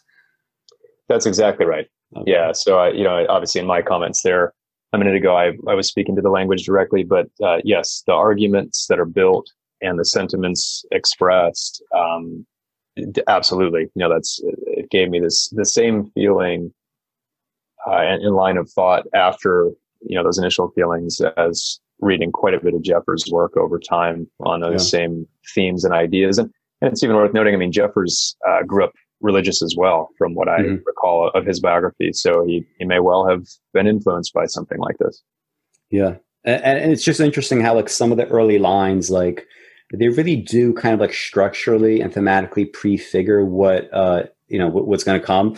Um, mm-hmm. Like for example, uh, in in uh, verse seven, uh, all the rivers. Um, no, uh, verse eight. All things are full of labor. Man cannot utter it. The eye is not satisfied with seeing, nor the ear filled with hearing.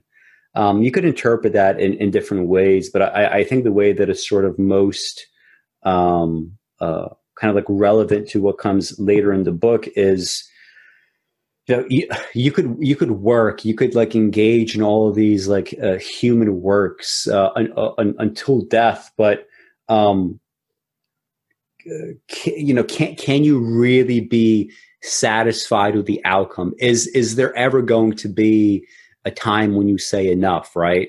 Like mm-hmm. uh, is is is enough supposed to come? Just like it, it is the dem- is the demarcation supposed to come like with death? Like is is that the the boundary right? Like when you die yeah. that that's enough right? And until then you work and work and work until you cannot. Uh, you take in as much as you can into your ear. You take in as much as you can into your eye. Like in our case of course like it's you know it's it's engaging in, in with music or you know with art with uh you know with, with writing. Um, for somebody else, it might be something else, something else. But uh, there, there's this constantly the, the, sense of whatever you do, it will ultimately not be enough, right? And uh, I, mm-hmm. I, think it's an interesting and open question uh, as to how the book might define enough and how we, you know, would define enough today. Um, how can you define uh, enough philosophically? You know, is it uh, is it true as as Shelly uh, Kagan argues that um, you know you don't really have options in life, and options are simply a a, a bullshit excuse to sort of uh, uh, uh live an easier life, right? It is is enough truly demarcated by death, um, and you know th- that that's something that the author uh, returns to uh, again and again, and it is always like ambiguous, right? There isn't ever truly an answer given, right? Which, which honestly, uh, in I think in the way that this book pans out, it's probably uh, uh all all for the best, uh, you know, in some senses. Mm-hmm. Yeah, the the lack of resolution by the end, well, we'll we'll talk about uh, the tacked on way in which you know, some other writers attempted to kind of resolve all of this at the very end of of the book. But uh, yeah, the the open ended nature of it, and uh, the, the, the prodding and question asking mm-hmm. is uh, again it is also a unique treatment in the Bible uh, to not give uh, you know complete answers and and have God be that complete answer essentially every time. So it does set up for a continued build on some of the, this ambiguity, but these same themes as we go along. So do we want to jump onto some additional thoughts and, and yeah, any other um, excerpts we highlighted? Um, maybe not in the first book, but like uh, the uh, uh, first chapter. But in the second chapter, I, I don't have any highlighted uh, uh, lines, but um, what I found interesting in the second chapter is so like in the second chapter, this is where the let's call him the Solomon character, mm-hmm. uh, kind of, you know, so he he set you know the first chapter he sort of sets things up uh, by, by saying that hey you know I, I engage in all this work, I procured so much wealth, I you know did so many things right, I I created physical objects and all vanity. In the second chapter he actually starts to to go over specifically what he did to reach these conclusions. Right. And which struck me uh, as interesting is you know when he starts to detail uh, the things that he engaged in uh, they didn't strike me as very um, uh, you know like in no sense is uh, enduring i guess in the modern sense. Uh, and it made me wonder like is he skeptical of uh, you know the endurance of like human objects and human ideas and human labor simply because he you know perhaps engaged in, in in, the wrong kind of you know set of actions? Like he, he talks about for example the acquisition of wealth. We know we, we could you know we don't have to argue about this right? The acquis- acquisition of wealth in and of itself you know uh, uh, especially if it doesn't lead to anything uh, deep like th- that is a you know a, a kind of like a, a, folly right? That that is the wrong mm-hmm. pursuit in almost all scenarios. Um, but then he he starts to talk about what we might still broadly call the arts, but back then was absolutely intertwined with the arts. It was art, right? So he talks about constructing, you know, massive homes, right? He talks right. about, you know, the construction of uh, of uh, temples. I think at some point he he talks about, uh, you know, getting all of these like uh, perhaps well known popular singers into one room and they're all you know they're all singing together. If one of his labors was like again you know let's assume the king solomon character if one of his labors in fact was i'm going to sort of you know uh, engage in this kind of you know biblical wisdom tradition and i'm going to write this book and this is what i will impart to the world right? This is my this is what i'm communicating. Um, it seems like you know uh, it it sort of stood the test of time when in fact, uh, what he was doing during his life, it wasn't really firm to begin with. I, yeah, I know exactly what you mean. And so that absolutely stood out as well. I think we both mentioned something about this, you know, in our notes that we were exchanging, where the irony of the whole thing is that he did build something that lasted, which is this writing. And uh-huh. so, uh, you know, whether he was in any way aware of that and and some kind of like great self-satirist before there was such a thing who uh, I, I think we probably have to say that wasn't the case. And he was just out in the world with you know immeasurable wealth and power kind of trying to see can i put any of this to, to good use and to productive use that uh, will bring me some kind of satisfaction? You know he's he doesn't even speak really of unless I, i'm wrong you know correct me but anything where he's talking about this being for like society or the greater good. He's he's literally just like yeah, it's almost like self satisfaction, right? Um, yeah, it's almost just, like boredom, right? Yeah, exactly. He's just kind of dart tossing his wealth and his mm-hmm. power and influence at like could this could this make me happy could this bring me satisfaction what about that and and none of them really do according to him um and so yeah the the, the funny thing being that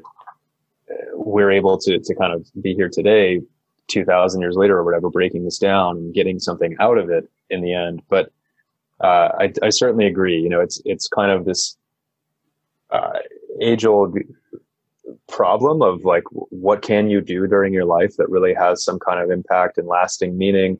Mm-hmm. And I think it's also worth saying uh, we are maybe going to touch on this in a little bit here anyway, so I'll bring it up now. Like an awful lot of, at least from what I remember, uh, and especially in like less. Um, what would you say like less theologically uh, dense and intense sermons over time that you hear mm-hmm. in church will pull uh, like proverbs and ecclesiastes get pulled from all the time mm-hmm. in terms of like wisdom dropping to the masses uh, that mm-hmm. are attending right and so you, you know i can't even tell you how many times over the years i would hear verses from this book even ones we've already read that are then summed up by a preacher to be said, so guys, you know, obviously in the end, do everything for God. Because if you just become a business person or a doctor or a whatever, and you go out there and try your very best and do as well as you possibly can, it's still not going to really mean anything unless you have Jesus in your heart or, or whatever, you know, however they were like trying to package it. Mm-hmm. Um, but, but never, never one time was there a discussion of, you know, is he in any way being disingenuous here? Is he pursuing things that actually do have true worth? Um, you know, what, what does that, what would that look like if, if he did? And can we do that? So, uh, yeah, it, it, sets up for uh, some more things that'll come here later in the book, but yeah, um, yeah. It, it's interesting because you know it, it's not as if that the authors uh, of the book at the time could have known this, but you know here we are thousands of, of years later, we have a more kind of comprehensive understanding of what art is, right? Right. Uh, and and um, you know, we could say that, hey, you know, he's sort of like uh, talking about wisdom in this kind of you know somewhat negative light. But we also have chapter two, and chapter two tells us sort it, gives us clues as to why he might feel this way that that he did essentially just you know uh, toss darts right? He he uses wealth for the sake of um self-satisfaction right? He you know mm-hmm. he he engaged in these like more limited forms of art uh for personal reasons as opposed to really leaving something behind um, and, and, chapter two, like in that sense, like it gives you a clue for so much else, right? Like it, it explain it explain it also explains, you know, like we, we said it, it's ambiguous in terms of well, you know, what does enough mean, and also what does wisdom mean? Are we talking about you know wisdom is folly? Period. Is it specifically human wisdom? Is it is it like a, a more kind of transcendental wisdom that is also folly? Because you know if you're the Solomon character here, and you don't you know you you can't see past your your age right? Like back then um uh the construction of these homes or these temples or whatever that was perhaps the extent of art. Uh and if you're saying that wisdom is folly in some senses um all you're saying is i'm a human being right of my specific era. These are the limits of what i know. Whatever wisdom that i'll impart is going to be uh, uh, in some way tentative, right? Someone else is going to have to adjudicate some of these things. And in chapter two, like we're able to adjudicate things here that no writer, right, uh, uh, 2,000, 2,500 years ago would have been able to adjudicate. Right.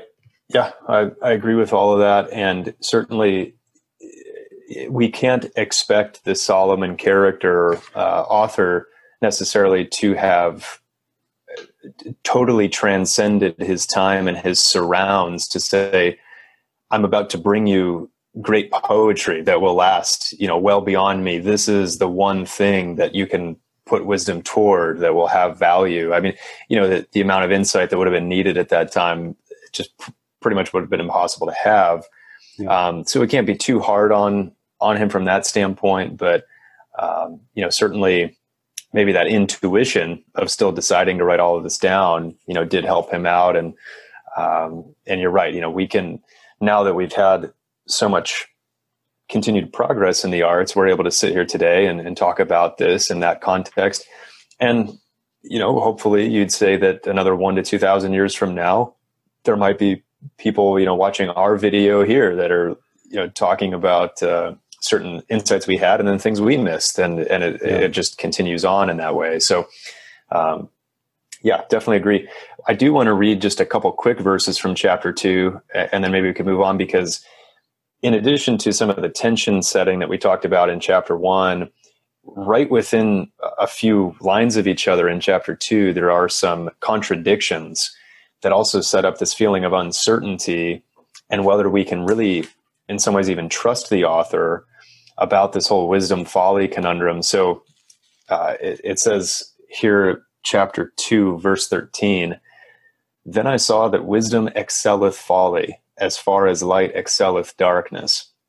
And he continues on The wise man's eyes are in his head, but the fool walketh in darkness. And I myself perceived also that one event happeneth to them all.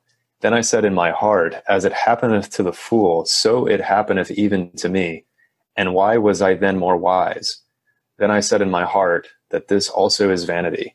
For there is no remembrance of the wise more than of the fool forever. Seeing that which now is in the days to come shall all be forgotten. And how dieth the wise man as the fool? So uh, again, you know, within a few lines, he goes from, well, I saw that wisdom was better than folly to, well, maybe not because the same, the same end comes to everyone. Yeah. And I think you and I would would agree more with uh, with the first statement than the latter one. It's certainly better to be wise and try to make something of that wisdom, but just interesting. Yeah, it's it's, it's contradictions. Yeah, like like if you look at uh, uh, verse fifteen, it ends with um, you know like what happens to the fool, so it happens even to me. And why was I then more wise? Then I said mm-hmm. in my heart, that this also is vanity. I get the sense that if you would have like omitted verse 16, uh, for there is, which is kind of like the explanation of that final line in verse uh, 15, that that would have given it a much more kind of open-ended feeling of, um, you know, the thought that, uh, well, if it happens to him and it happens to me also, how am I more wise? That that is also a vain thought, right? Because the vanity there in thinking that as it happeneth to me, it happeneth to the fool. Uh, the vanity there is in, in thinking, well, simply because I have this additional wisdom, I can either avoid the worst of life or I can, uh, um, you know, or I deserve to somehow avoid, or I, sh- or God should have like provided me some kind of out right? Uh, that he did, and, and mm-hmm. you know mm-hmm. that is obviously a very vain thought, right? That is the vanity. But you know, instead, there's this kind of you know explanation after the fact. For there's no more remembrance of the wise more than of the fool forever. Um, seeing that which now is in the days to come shall all be forgotten.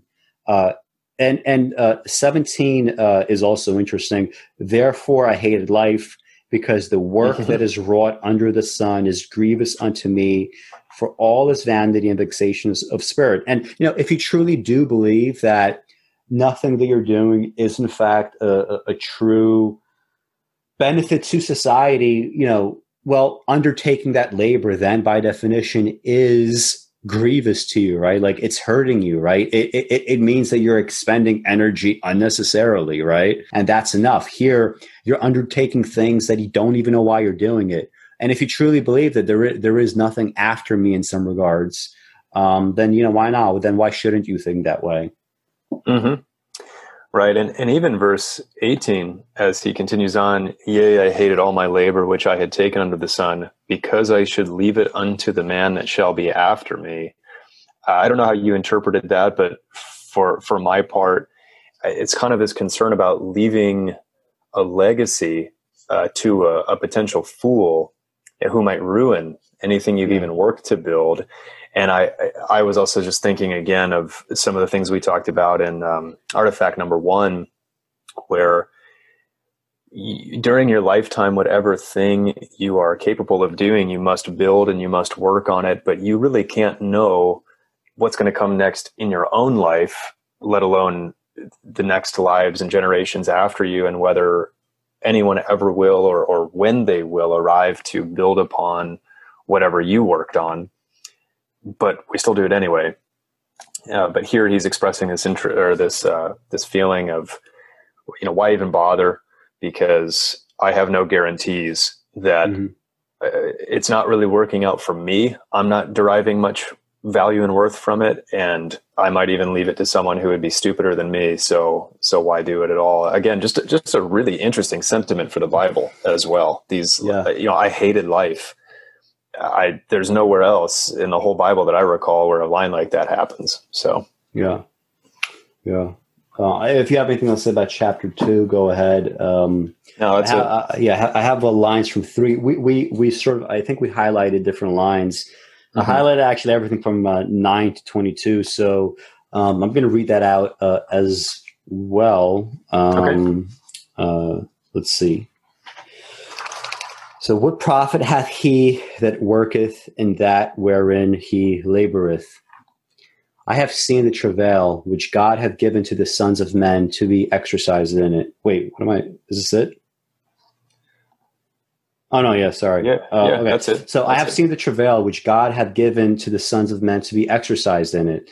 He hath made everything beautiful in his time. Also he hath set the world in their heart, so that no man can find out the work that God maketh from the beginning to the end.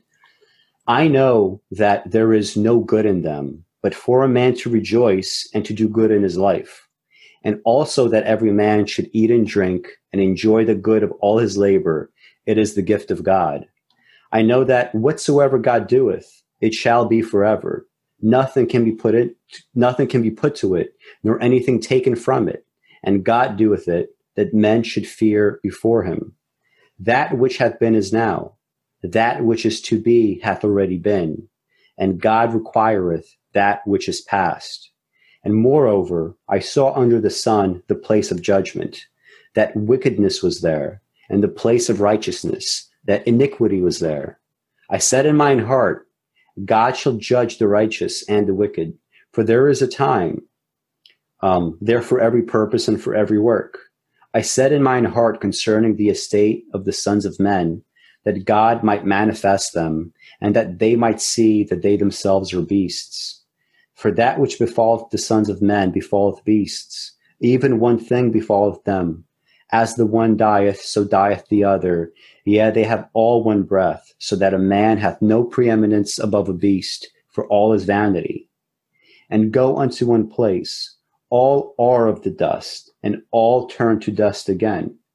Who knoweth the spirit of man that goeth upward, and the spirit of the beast that goeth downward from the earth?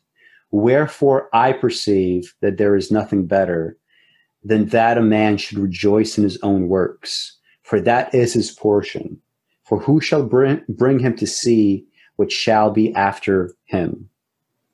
And uh, I mean, when I read this, the reason why I wanted to read the uh, entire uh, set of passages here is um, uh, like all those feelings that God was sort of tacked on. Uh, I think this really comes to the fore uh, at, at, this point, right?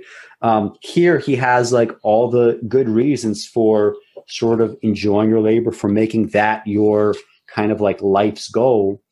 But um, despite that, there, you know, like uh, he still feels the need to sort of drag in God. And, you know, my, my question is, why right like there's there's this kind of like um you know it, it's it, it's almost as if like god is like a stand-in as a concept for other things like you know there, there's this like reassurance that that god will uh, correct the world's evils. Like if not now then you know maybe like during some kind of abstract later.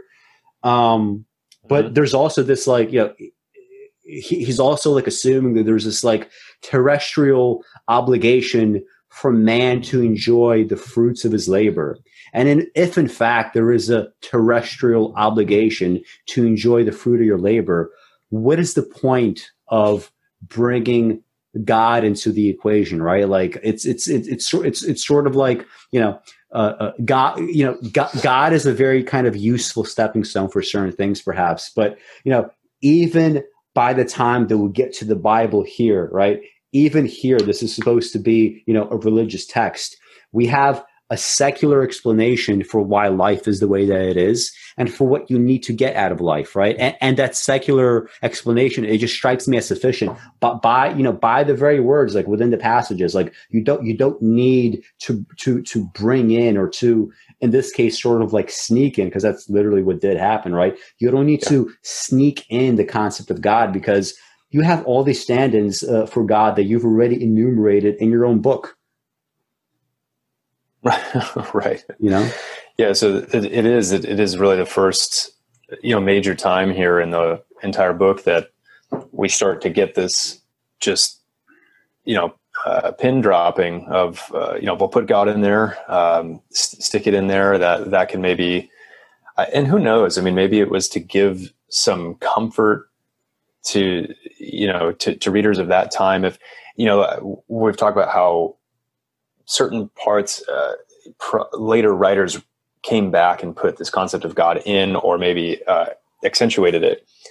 But you have to assume at least a few times he would have mentioned God and put it in there. So you're just wondering, is this to, to pander a little bit? Is it to give people a little bit of hope in the midst of this otherwise bleak set of set of uh, tenets that he's outlining here?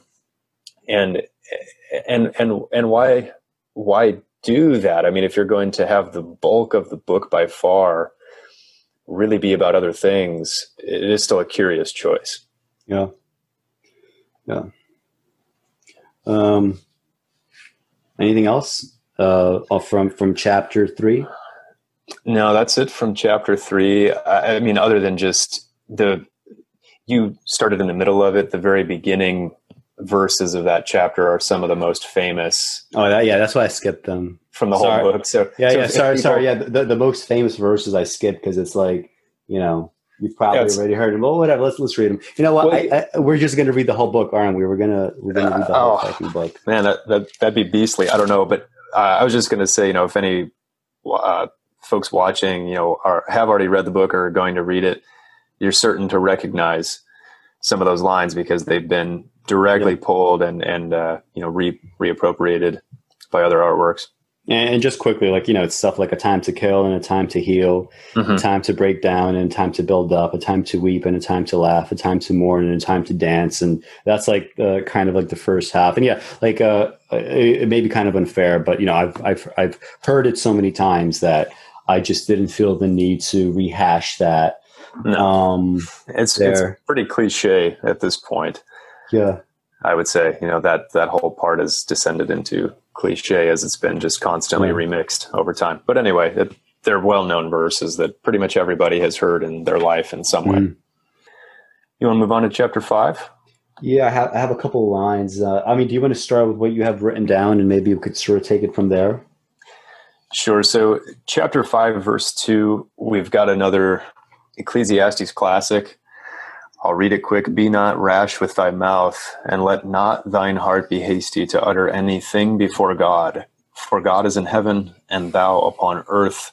Therefore, let thy words be few. So, that one there is a typical colloquial wisdom thing passed around. And uh, I mean, that verse is again one of the more quoted I can ever remember, probably from my childhood. And almost a justification in a way by Christian thinkers for some of the things we talked about earlier. A little bit of that God of the gaps thing, mm-hmm. where it's just if you don't know, then just don't talk about anything. Don't even mm-hmm. don't even attempt. Just God's up there. He has it under control. He has it figured out. You don't. Whatever wisdom you might attain is lesser. So just just don't talk. And uh, I think, you know, as, as time goes by, more and more people would say you have to disagree with that. Then, uh, the in verse eight and verse nineteen, those are the other two main ones I highlighted here. There's this really odd sort of advice giving. So in verse chapter 5 verse 8 if thou seest the oppression of the poor and violent perverting of judgment and justice in a province marvel not at the matter for he that is higher than the highest regardeth, and there be higher than they. So, in in a subtle way, first of all, don't be surprised at this. Marvel not at the matter, which I think we could all probably say that that's, that's generally true, and no one's too uh, you know too surprised that these things happen. But a little bit of an insinuation to just shrug it off and whoever's you know up on up on high will go ahead and take care of this and some of those sentiments are echoed again later on in the book which i think is is just odd advice but maybe not f- for uh, a king at that time who considers themselves to have the capacity to to rule and to judge or mm-hmm. if they can't god will kind of thing but for the the common person you know, we we all I think have this sense that whether we exercise it or not, uh, that you, you can see corruption, you can see these things happen, and you really should be calling it out when you see it rather than just assuming it'll get resolved by someone else. Yeah, uh, uh, in in the vicinity of these lines, uh, when we talked about um, uh, like, let me just re- re- read uh, both of them then, because uh, I had an additional line at top of what you had: "Be not rash mm-hmm. with thy mouth, and let not thine heart be hasty to utter anything before God." For God is in heaven, and thou upon earth. Therefore, let thy words be few. Uh, the follow up is it's kind of like explanatory. For a dream cometh through the multitude of business, and a fool's voice is known by multitude of words. Um, and you know, like when we think about like how you know how Judaism must have emerged, right? Um, uh, like one of the one of the traditions was probably like a little bit of a of a Greek tradition was kind of like added in after the fact. And you know, it, it, it, th- this this sentiment strikes me as very Greek. Like when people think of like the classic, like you know, Greek admonition uh, to like uh, uh, know thyself. Um, most people seem to interpret it as like you know uh, you have to like uh, really get to know your mind. You have to know like where you sort of like you know uh, uh, uh like who you are perhaps where you fit in the world. But the original admonition is much more uh, a kind of like caution against hubris right? Like mm-hmm. know thyself in the sense that know who you are uh, with the knowledge that there is such a thing as you know the gods right? Uh, know who you are because you are not the gods. And here it's the same kind of um, uh, uh admonition. Um, uh, later later in the chapter uh, the reason why i guess i wrote these down is it's it's like it's interesting because you sort of see how some of the thoughts that writers from 2500 years ago they might have had thoughts that were just kind of uh, they're they're they're they're getting at an idea, but they might not necessarily know why that idea is, or they might not be able to fully explain it. And then, after you know, afterwards, we're, we're able to do better uh, in that front. So uh, mm-hmm. when uh, it starts to discuss wealth, uh, starting from verse ten, chapter five. Um, he that loveth silver shall not be satisfied with silver, nor he that loveth abundance with increase. This is also vanity. When goods increase, they are increased that eat them. And what good is there to the owners thereof, saving the beholding of them with their eyes? The sleep of a laboring man is sweet, whether he eat little or much, but the abundance of the rich will not suffer him to sleep. There is a sore evil which I have seen under the sun, namely, riches kept for the owners thereof to their hurt. But those riches perish by evil travail, and he begetteth a son, and there is nothing in his hand. Um, you know, a, a, fairly scary set of lines. Uh, it, it, sort of reminds me of um, uh-huh. this this the sleep of a laboring man is sweet, whether he eat little or much, but the abundance of the rich will not suffer him to sleep there's always this, you know, with wealth, there's always going to be this like fear of loss. Mm-hmm. And uh, there, there's this one like really nice anthology of Stoic writing, like across the years. You know, it starts with like the classical sto- Stoics, but um, uh, it moves into like the more kind of like modern day. And they had a passage from Schopenhauer that very much reminded me of this idea of, of, of loss, right? Like if you have something, you're always going to, uh, uh, you know, fear loss, and you're all you're also going to feel like you know nothing is ever enough, right? When what it says, like he that loveth silver shall not be satisfied with silver, right? He that loves abundance mm-hmm. will increase. So uh, Schopenhauer in, in the Wisdom of Life, this is this is the way that he frames it, right? So he gives an actual explanation for what in Ecclesiastes is sort of like just kind of hinted at. Um, mm-hmm. And his, his, explanation for this phenomenon is, is, as, is as follows um, There is no absolute or definite amount of wealth which will satisfy a man. The amount is always relative. That is to say, just so much as will maintain the proportion between what he wants and what he gets.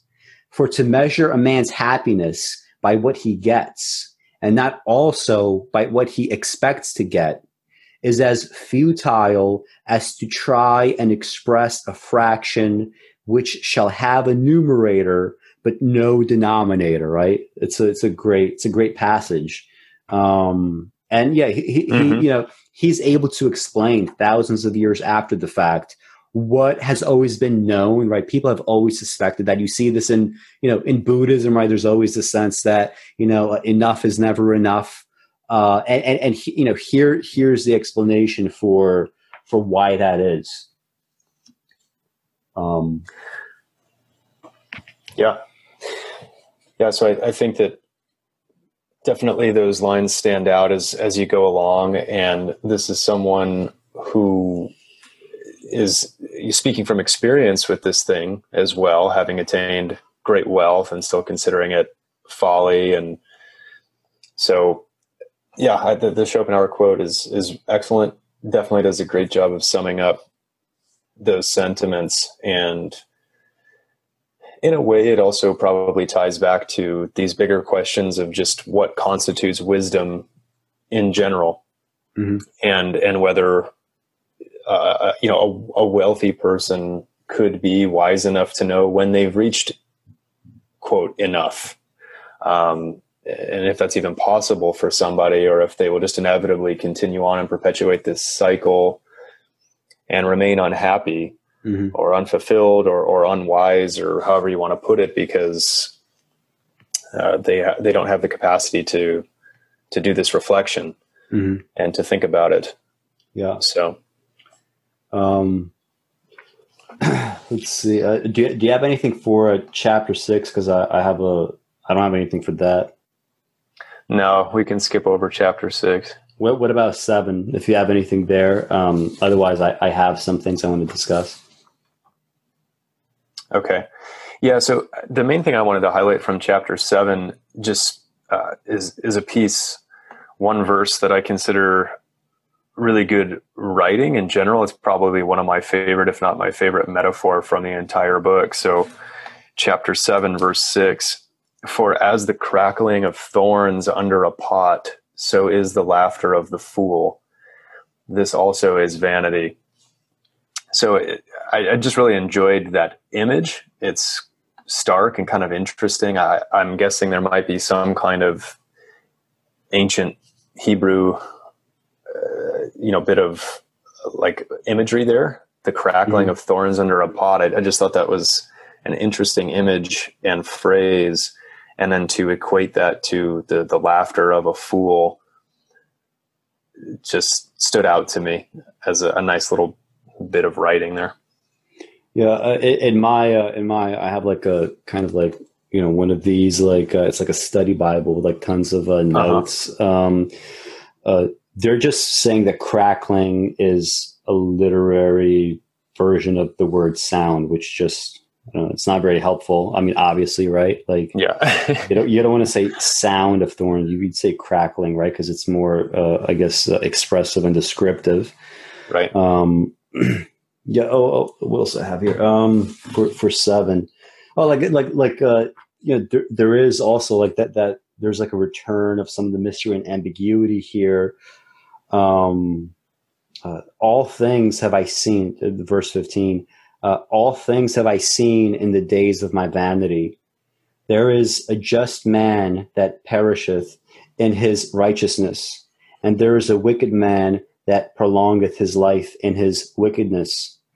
Be not righteous over much, neither make thyself over wise. Why shouldest thou destroy thyself? Be not overmuch wicked, neither be thou foolish. Why shouldest thou die before thy time? Um, and I, I, just find that very interesting because, well, first of all, there's this kind of, uh, well, it, it's it's the Bible, right? And the Bible is admonishing you to like not be righteous. Uh, mm-hmm. And we, we, talked about this in artifact number one. Like, uh, there is always this um, desire to be like very self righteous. Uh, and and one thing that I wanted to talk about like earlier when we were discussing like our kind of religious upbringings, uh, kind of uh, in general, um, uh, you know, I I get the sense that a lot of my sort of psychological predilections uh, for religion came from like a desire for you know gatekeeping essentially right like it, it, it felt good to be christian didn't it uh, mm-hmm. It felt good to be a gatekeeper in that regard. In the same way that honestly, like it feels good to be like a gatekeeper of the arts. It feels good uh, uh, thinking that I have this sort of you know arcane kind of a knowledge when, when it comes to like defining art appropriately knowing how to differentiate good from bad right like that's that's very satisfying right so the, uh, uh, this this uh, uh, desire to gatekeep which is kind of you know everywhere and pretty much in everything um, you know, mm-hmm. is, is, that is that you know the the uh, being overly righteous? You know, is it is it simply the fact that you know, as we said earlier uh, about about this book, um, uh, that that you know any one person is always limited by their age, right? By where they uh, were born, right? What what time period they were born in. Like any wisdom, even if it's like supreme wisdom, is going to be limited in that regard. Um, so there's always a danger in being too too righteous.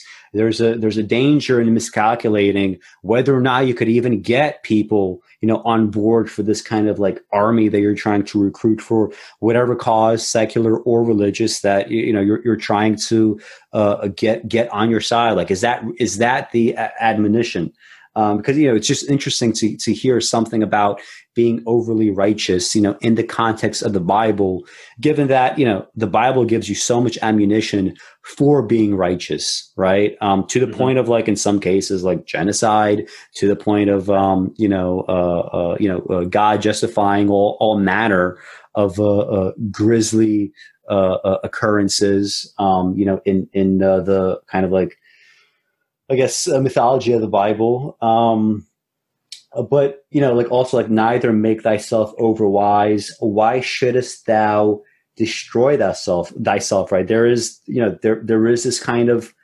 danger there. In the same way that you know, there there's a man here that prolongeth his life in his w- wickedness, right?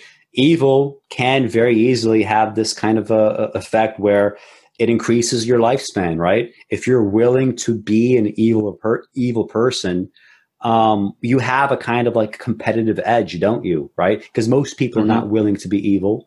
Those that are, they they have a competitive edge in in in this kind of you know marketplace of of organisms. Hmm. Yeah, no question. And the the whole self righteousness idea in excess does come back around in the Bible. You know, for anyone who's not familiar, Jesus gives a lot of retorts to to people uh, during you know the books where he's present in the Bible. Uh, to anyone who thinks that they've got more of a a sense really to the to the tune of how righteous to be and that they are the gatekeepers of those things people like the pharisees in the new testament and uh, and gives these kind of um, you know these pushbacks so we find that here too but it is still especially in the old testament uh, an odd sentiment and thing to hear mm-hmm. when for the most part everything else is geared toward maximal righteousness maximal rightness with god and and everything else.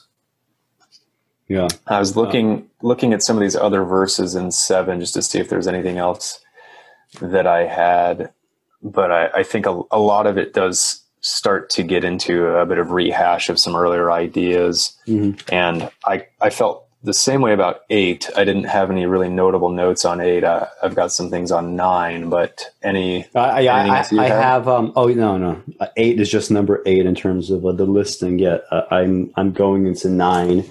Okay. Going on. Um, you, you want to start with nine? Sure. So one of the things I highlighted is in chapter nine, verse ten. This is what it says: "Whatsoever thy hand findeth to do, do it with thy might." For there is no work, nor device, nor knowledge, nor wisdom in the grave, whither thou goest. So to me, this represented a little bit of a turning from some of the earlier sentiments. All of a sudden now there's this this command or this encouragement to find what you can do and do it as mightily as possible. And I, I, I think that's a sentiment you and I would both agree with um, you know you can't do anything when you're dead and you're going to be dead a really long time so relating back again to some of the things we talked about in artifact number one and self-actualization and purpose uh, this is it's kind of that verse to me is a little bit of a breath of fresh air almost because it comes after some pretty heavy in chapter seven and eight just continued listing of how many things are worthless and meaningless uh, in, in his existence here. But uh, this this one stands out, and then in verse eleven, immediately following that, there's also uh, this interesting sentiment. So this is verse eleven. I returned and saw under the sun that the race is not to the swift, nor the battle to the strong, neither yet bread to the wise, nor yet riches to men of understanding, nor yet favor to men of skill, but time and chance happeneth to them all. Mm. So again, really, really interesting. There's nothing else quite like this that I recall from the Bible, where uh, that final bit of words there, "But time and chance happeneth to them all." Again, almost just kind of cutting God out of the equation, and there's no mention there of God's will will be done in your life. You can try your best, strive your utmost, and hopefully something good comes of it. But in the end, don't worry because God has your back anyway, and you, He'll save you and take you on, et cetera, et cetera. There's just this this tidy little hey, don't don't get too wrapped up in anything that's going on because you might just luck might just beat you. Mm-hmm. And mm-hmm. that's that's such a unique sentiment. Um, to, to kind of express that maybe God can't just control and orchestrate absolutely everything. Perhaps blind chance has a role to play you know it's also like a um a, critique of like you know even people that think that they're like uh smart or wise in some way like i get the sense of so many people they just they just like eventually just like collapse into this fucking like bland mush of like popularity contest you know what i mean mm-hmm. um when in reality you know uh the race is not to the swift right like the battle is not to the strong, right? This is um, uh, like you, you will not necessarily be compensated for the good that you do. Mm-hmm. Uh, in fact, in many cases, you will be punished for the good that you do. That's just reality. Yeah. Uh, and and and what is popular, uh, you know, in, in, most cases, with the exception of like I guess certain situations and edge cases and like biological imperatives that make it so. Um, you know, uh, what is popular is really not a good indication of anything at all. Like what is popular is simply an indication of what can allow things to sort of run gen- in a generic sense, like smoothly. You know what I mean? Mm-hmm. Yeah. So again, just highlighting for for uh, listeners and watchers, good little bits of writing. So chapter ten, verse one with an interesting image here. Dead flies cause the ointment of the apothecary to send forth a stinking savor. So doth a little folly him that is in reputation for wisdom and honor. So, in a way, almost like a cliched sentiment, like don't don't sour your reputation, lifelong reputation, with you know a minute or two of indiscretion, which is mm-hmm. something we've all heard plenty of times. But that opening of that line dead flies cause the ointment of the apothecary to send forth a stinking savor is uh, is is a nice little poetic line there. So that was the main thing I had highlighted from ten. Um, I think again, you know, a, a, lot of rehashing of some of the earlier uh, bits. Even verse twenty has some kind of odd uh, advice about like not cursing the king or the rich in public or in private because birds will come and and chirp it to the air something something that effect for a bird of the air shall carry the voice and that which hath wings shall tell the matter. Uh, so just a, just another expression of this whole sentiment. Like don't yeah. don't use your voice to say anything and let nature or god or whoever sort it out. Yeah i i, I would uh um uh, i would uh, at least hope to interpret the, the the the opening verse there in chapter 10 as a kind of um not even so much like a like uh, I can't even tell if it's a prescriptive judgment. Like, is it is it te- is it telling you like don't in fact uh, sully your your reputation with a moment of indiscretion, uh, or is it simply a description of how things are? Because you know that is how things are, right? Like, if, mm-hmm. if you do if you do something that's like out of either the norm for yourself or just kind of a, a, bad like you know that that could so easily overtake uh, people's conceptions of who you really are. And you know i, I just find that kind of you know kind of uh, toxic. There's this kind of you know and you see this especially now right in the modern world. You see this in, in, the, in the fucking like twitter universe where um uh where like you know essentially there's this tension between telling people, you know, there is such a thing as propriety in behavior. There is such a thing as good and bad. No, it's not just all morally relative.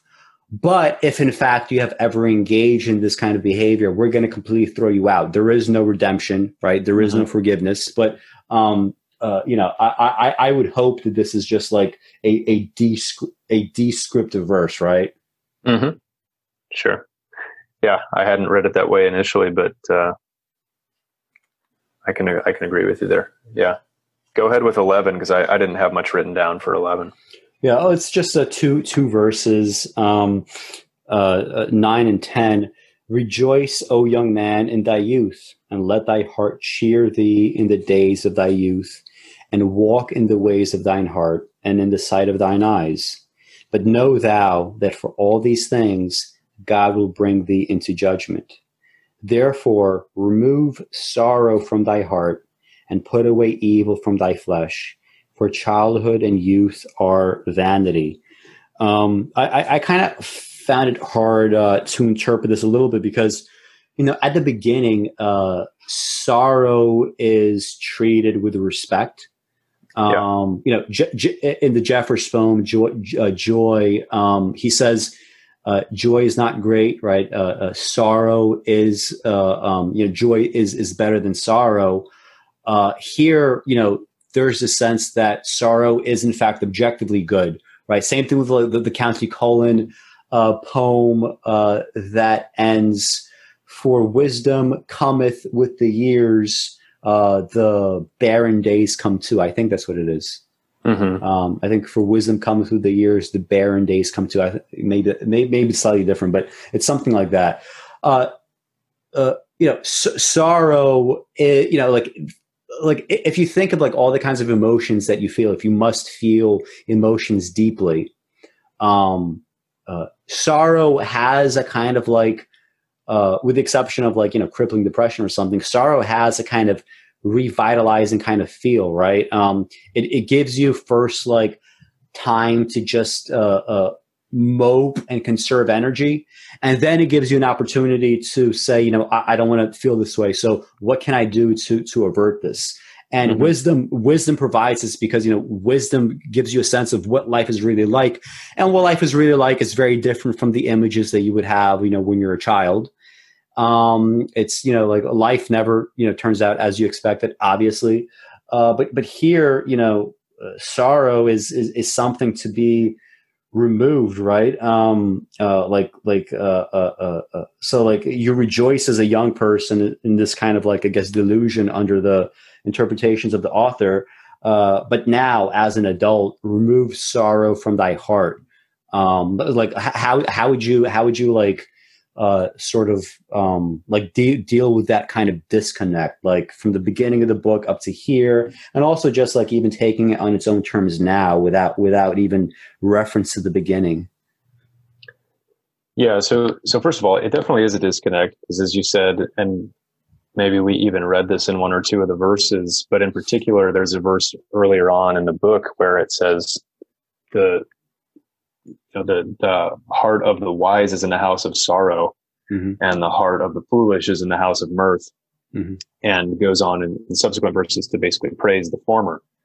So, seeing some value in the sorrowful take at times on life, and then yeah, here all, all of a sudden we have yet another contradiction where it's telling you to to remove sorrow in your later years, and you know, I just I, I, would, I guess, overall tend to disagree with that. I agree with you that, uh, that sorrow has this utility and this important role to play, both, uh, I think, in like potent doses at in certain times in life when peak negative things might happen to you, uh, commonly called a trough, I guess.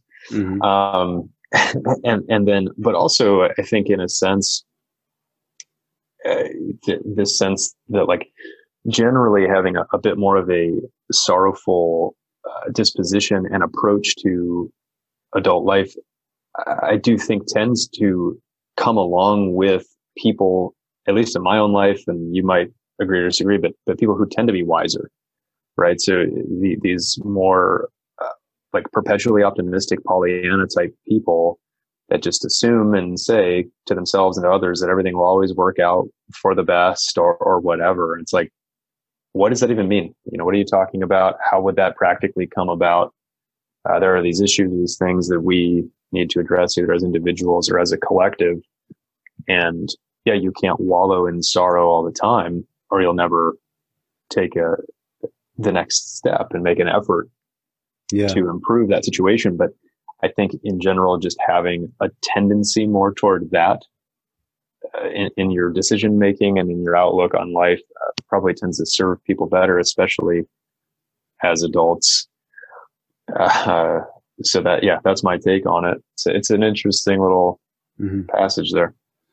Yeah, um, th- this sort of reminds me of this. Uh, uh, maybe you could comment on this. You know, I've always been like a very kind of like a upbeat, optimistic person from like my teenage years onwards, I guess. Uh, but you know, as I've uh, hit uh, after I hit thirty, uh, I definitely became, in some respects, more sorrowful and, and and melancholy. I'm not sure if this is just like you know, just like peaks, you know, and chosen in life versus something else. You know, per- perhaps it's probably what it is. Like I don't think uh, uh, I, have changed too much, but I've always been, despite like being like a, a pretty happy person, I've always been so moved and attached to like melancholy. You know what I mean? Mm-hmm. Fucking, I, I, I love like just just dark fucking weather. My favorite weather if it's like if it's like if it's so cloudy that it's black outside windy as hell, but no rain, right? Because I want to take a walk. I don't want to be disturbed. I don't want to have extra unnecessary things on my body. Uh, but I love that melancholy. When I first got into poetry as a kid, uh, I always gravitated towards the most melancholy poetry. I gravitated towards like kind of like uh, the grimmer poems from Countee Cullen, grimmer poems of like theological poetry more broadly. I mm-hmm. loved mm-hmm. like you know uh, work by Philip Larkin, and I've always wondered why because um, you know I'm not you know I'm a very well maybe not so much anymore, uh, but you know I guess I used to be a very kind of nostalgic person, and uh, like I've always loved melancholy, and uh, I, I, I can't say that I uh, times when I've actually felt melancholy as opposed to just being this abstraction that I would look at and appreciate and love. Um, I, I, I can't even say that melancholy itself has uh, has has really made me feel be- like it feels weird to say, but like you know, you know, I'm not. Have you have you ever seen the Killing of a Chinese Bookie? Yeah, yeah. When when Ben Gazzara says, you know, I'm only happy when I'm angry, when I'm sad. You know, like that's that. You know, that's um uh, like that's that's that's sort of been you know uh, uh, my feeling. And you know like when i when i read something like this you know remove sorrow from your heart if i've become kind of like less melancholic in some respects or nostalgic you know does it make sense that now he says you know that childhood is vanity? As an adult do not have sorrow in your heart. Remove that. You know like you know is is there something to it? Or, or you know may, maybe you have like a different uh, you, seem to agree when I said that you know like you just you just love melancholy. Like maybe maybe you could comment comment on that. Yeah, sure. So you and I share that in common, and my my favorite weather, if we just want to give those examples, would be probably two different types. Number one is deep dark of winter when it's snowing outside, and I used to love even as a child just bundling up and going outside to go for a walk around my neighborhood or, or like on my parents' property in the uh-huh. woods with just gentle snow coming down at, at twilight. You know, it's just this cold, to most people, cold, bleak, maybe kind of miserable thing. Uh, a lot of people think snow is beautiful, of course, but, but that particular hour was mm-hmm. really important to me as well. Um, you know, as my favorite. And, and then I, I do like rainy weather. I'm with you on like the dark, stormy, cloudy look, but I, I kind of like a little bit of rain and I'll usually, those are my favorite times to be inside and, listening to melancholy music or reading or writing uh, or whatever. But uh, what, what, what, about what about if you're outside? Because I, I don't mind rain when I'm inside, but I, I you know I take like multi-hour walks all the time. I don't want to deal with umbrellas and shit like that. You know what I mean? Like like like so yeah. that that would really be it. And also, there's something special about deep, dark cloud cover that does not culminate in rain, right? There's something mm-hmm. special about that. In the same way that you would appreciate like fog and mist because it's not that common, right? Yeah, sure. So, so I, I, don't mind, you know, walking in the rain for a while. Um, but but I, I can see where you're coming from. But I will say also, since moving here to the Bay Area, the fog and mist that comes pretty consistently is my favorite, you know, yeah. thing about the weather patterns here. So I, I enjoy that. Um, and I, I, just, I guess I always felt like it adds, whether it's the snow, the dark skies, the rain, the mist, it just adds this element of drama mm-hmm. and makes your whole uh, life in that moment feel kind of cinematic in a way. But um, certainly, like you said, with with poems and poetry, like my favorite, you know, the, a lot of them are great poets and, and poems, but my favorites also tend to be, um, you know, the, the darker, more melancholic, you know, people like Weldon Kees or, or even Wallace Stevens. Um, Jeffers is certainly up there, and a lot of his mm-hmm. stuff feels more, you know, just like bleak in the face of of nature.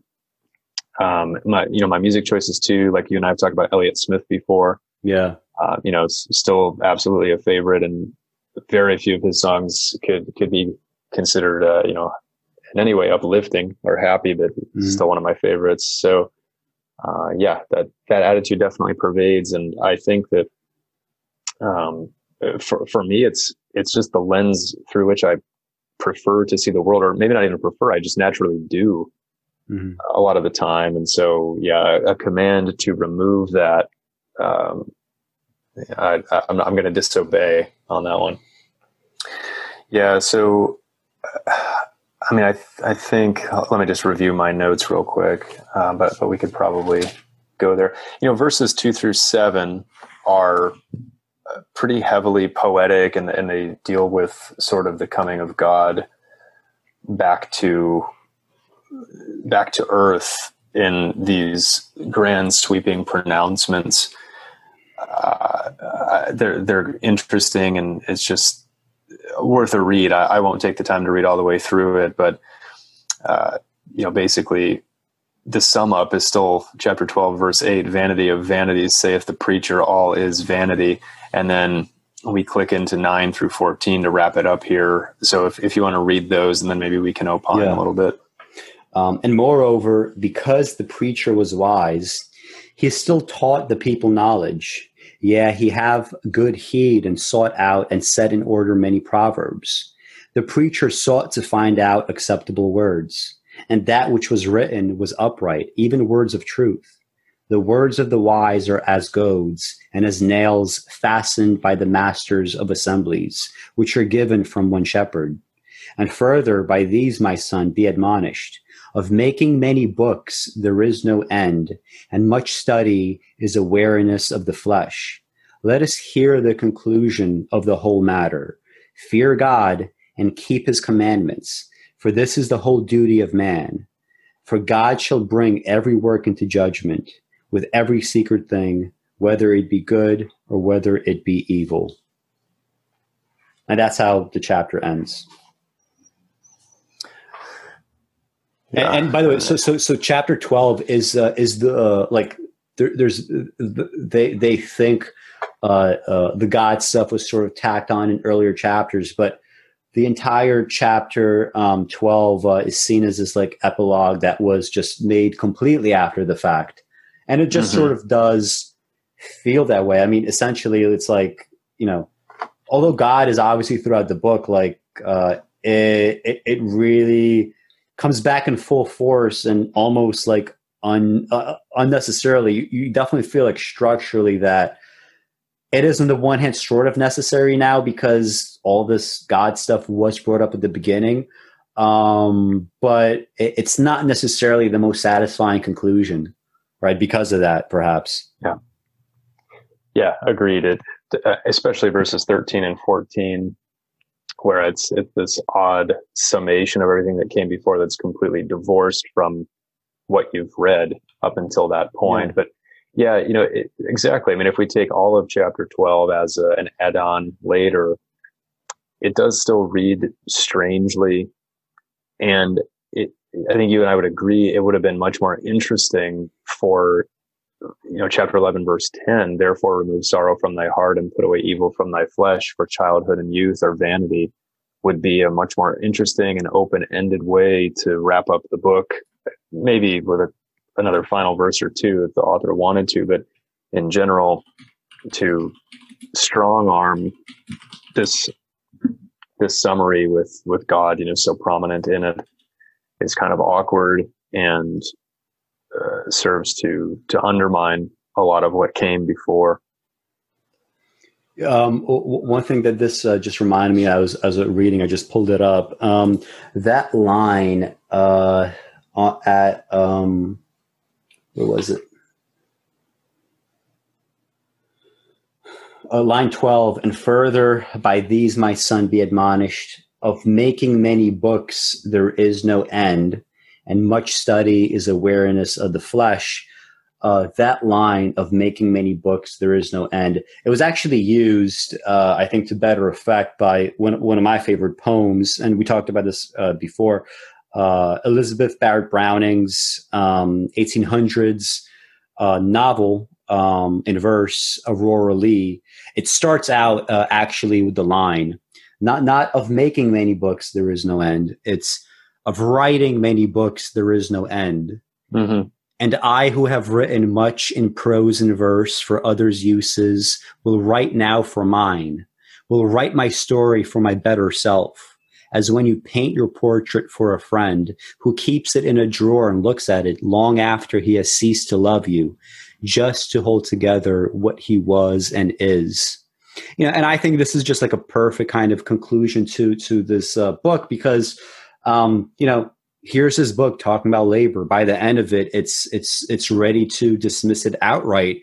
Here is uh, uh, Elizabeth Barrett Browning in Aurora Leigh saying the exact opposite. She says right, right off the bat, writing many books, there is no end. Writing and art, right? This is an endless kind of process. Um, and and uh, uh, you will do it, right? You will do it as a kind of uh, ecclesiastical labor, right? Who have written much in prose and verse for others' uses, right? You are engaging in these labors not for yourself, and finally, here she's saying she's doing it for herself. Of course, that also is vanity, right? It, the, this book is not ultimately for herself, even if she says it is, you know, it, it is sort of, you know, uh, uh, I guess about her personal predilections and, and, dispositions and so on and so forth. But, you know, clearly it is uh, an excellent, uh, at minimum, uh, uh, work, right? It is probably one of the best novels of the of the 19th century um, and other people could have a utility from it. And you know, I said earlier about you know how Ecclesiastes must have influenced other works. Well, you know, here's one example, and this is and this is a greater work, right, mm-hmm. than Ecclesiastes, right? Aurora could not have been possible, obviously, um, you know, back then in, right. in, in that regard. Yeah.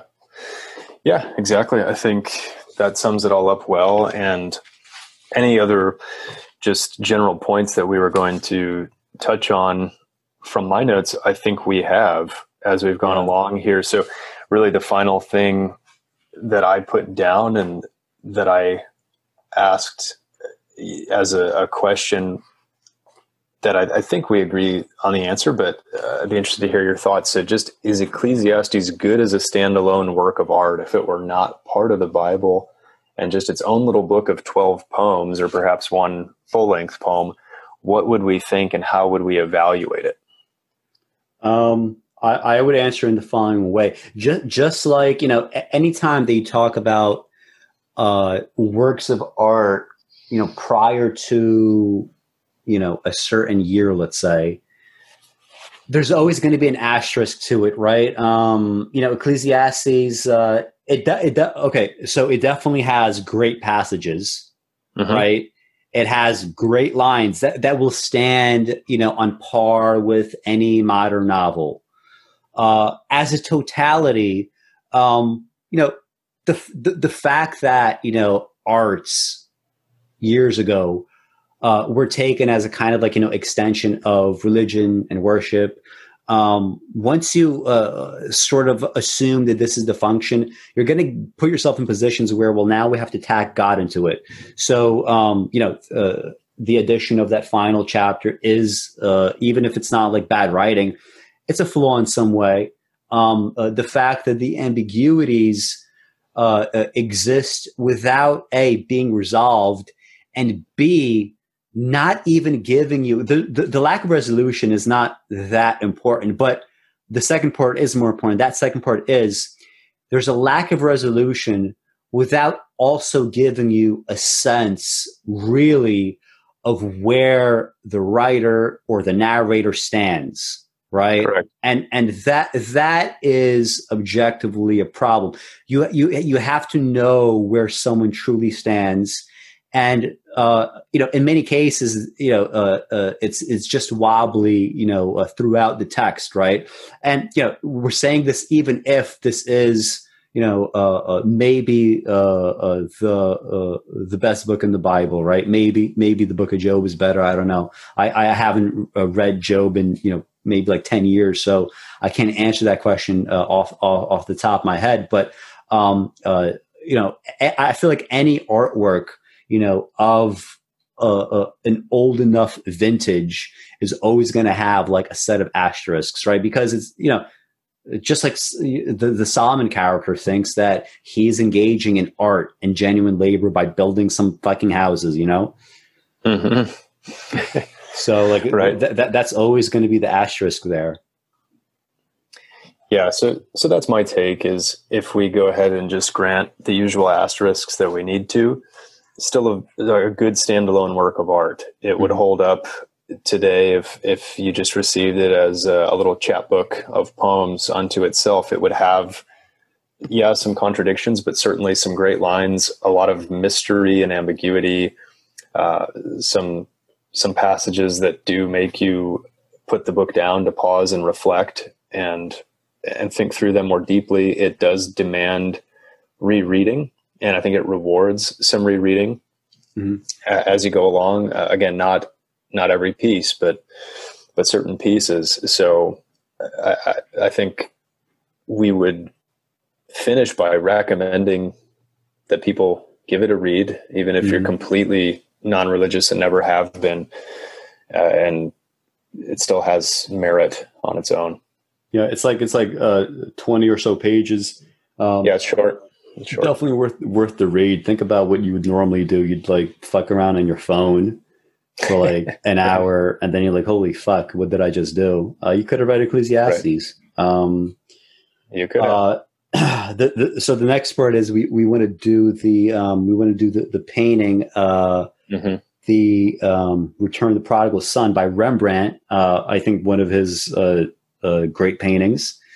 Um, mm-hmm. And it, it's interesting to, to view it in light of uh, the actual like biblical story, right? Which is in which is in uh, Luke. So this is now we're moving to the the New Testament um, because you know it, it's, it's, it's interesting in the sense that when uh, you know when people uh, think of um, religious painting right or anything that's like you know based on religion, based on a parable, based on whatever, uh, it's all too easy to say, okay, I'm gonna like reinterpret this, but not really reinterpret it, and I'm simply going to give you, in a prosaic sense, what the parable entails, like what it meant, you know, purely in plot or even like in narrative. And, you know, that's always insufficient, right? If you're going to take a biblical biblical story, you're going to have to do something with it, right? Um, and and I think Rembrandt does it uh, really well in that painting. So uh, maybe you could do the, the, the screen share since I don't I don't have that painting up on my screen. Um, sure, I've got it. Yeah, so so actually, uh, yeah, like like let's pull it up, and uh, I, I'm as we pull it up, I'm going to read the uh, the parable from from Luke. All right. So hopefully everyone watching would now be able to see the Rembrandt painting there, and this is pretty much as large as I can make it on my screen. So I think that's that's good enough. Okay. Um, so as you're uh, just looking at the painting and, and thinking about uh, what you see there, um, this is the parable that it's uh, based on. It's uh, Luke chapter 15, verses 11 through 32. Uh, and he said, A certain man had two sons, and the younger of them said to his father, Father, give me the portion of goods that falleth, falleth to me. And he divided unto them his living. And not many days after the younger son gathered all together and took his journey into a far country, and there wasted his substance with riotous living. And when he had spent all, there arose a mighty famine in that land, and he began to be in want. And he went and joined himself to a citizen of that country, and he sent him into his fields to feed swine. And he would fain have filled his belly with the husks that the swine did eat, and no man gave unto him. And when he came to himself, he said, How many hired servants of my father's have bread enough and to spare, and I perish with hunger? I will arise and go to my father, and I will say unto him, Father, I have sinned against heaven and before thee, and am no more worthy to be called thy son. Make me as one of thy hired servants. And he arose and came to his father. But when he was yet a great way off, his father saw him and had compassion and ran and fell on his neck and kissed him. And the son said unto him, Father, I have sinned against heaven and in thy sight, and am no more worthy to be called thy son.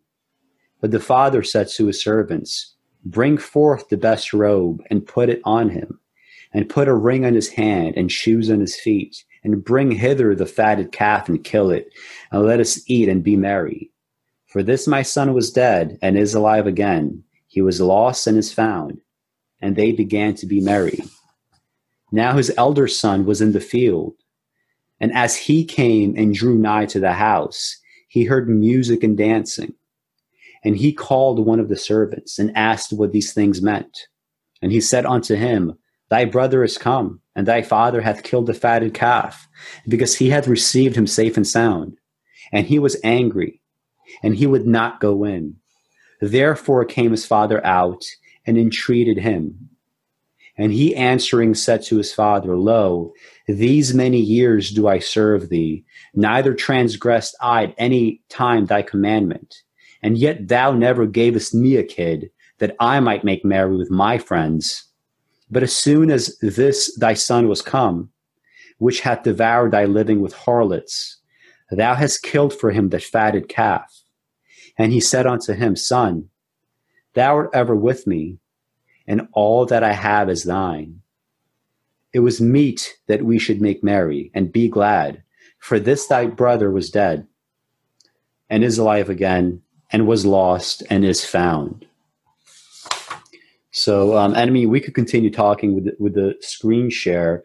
I, f- I find it interesting because like the parable as it's written right um it li- like it literally can't be this depiction that we see uh on, on the screen right because um you know here like uh you know we have the father running to the son uh, I don't think in the situation the father ran to the son. In fact, it looks like the, like the exact opposite. It looks like the fa- like the son ran to the father, and you have evidence of this. Like you see that little shoe at the bottom. Mm-hmm. Um, that, that's such a marvel marvelous little touch, right? Like you see in the fact that the shoe has come off and the other shoe has not.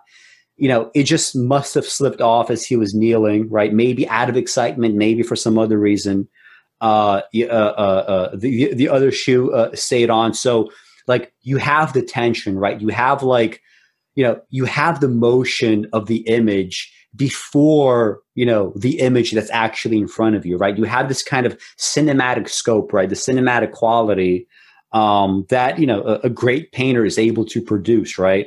Um, uh, the, and, and, you know you, you think it's like a throwaway little detail, but it's not. Like you know that that that tension, it's important for this moment, right? There was you can imagine, you know, a kind of you know a riot of motion before we get to this point. The only evidence that you have for that riot of motion comes from the slipper that's been uh, thrown off. Um, I have more things to say, but I, have I've I've talked enough. So um, I guess like you know whatever. Yeah, you have.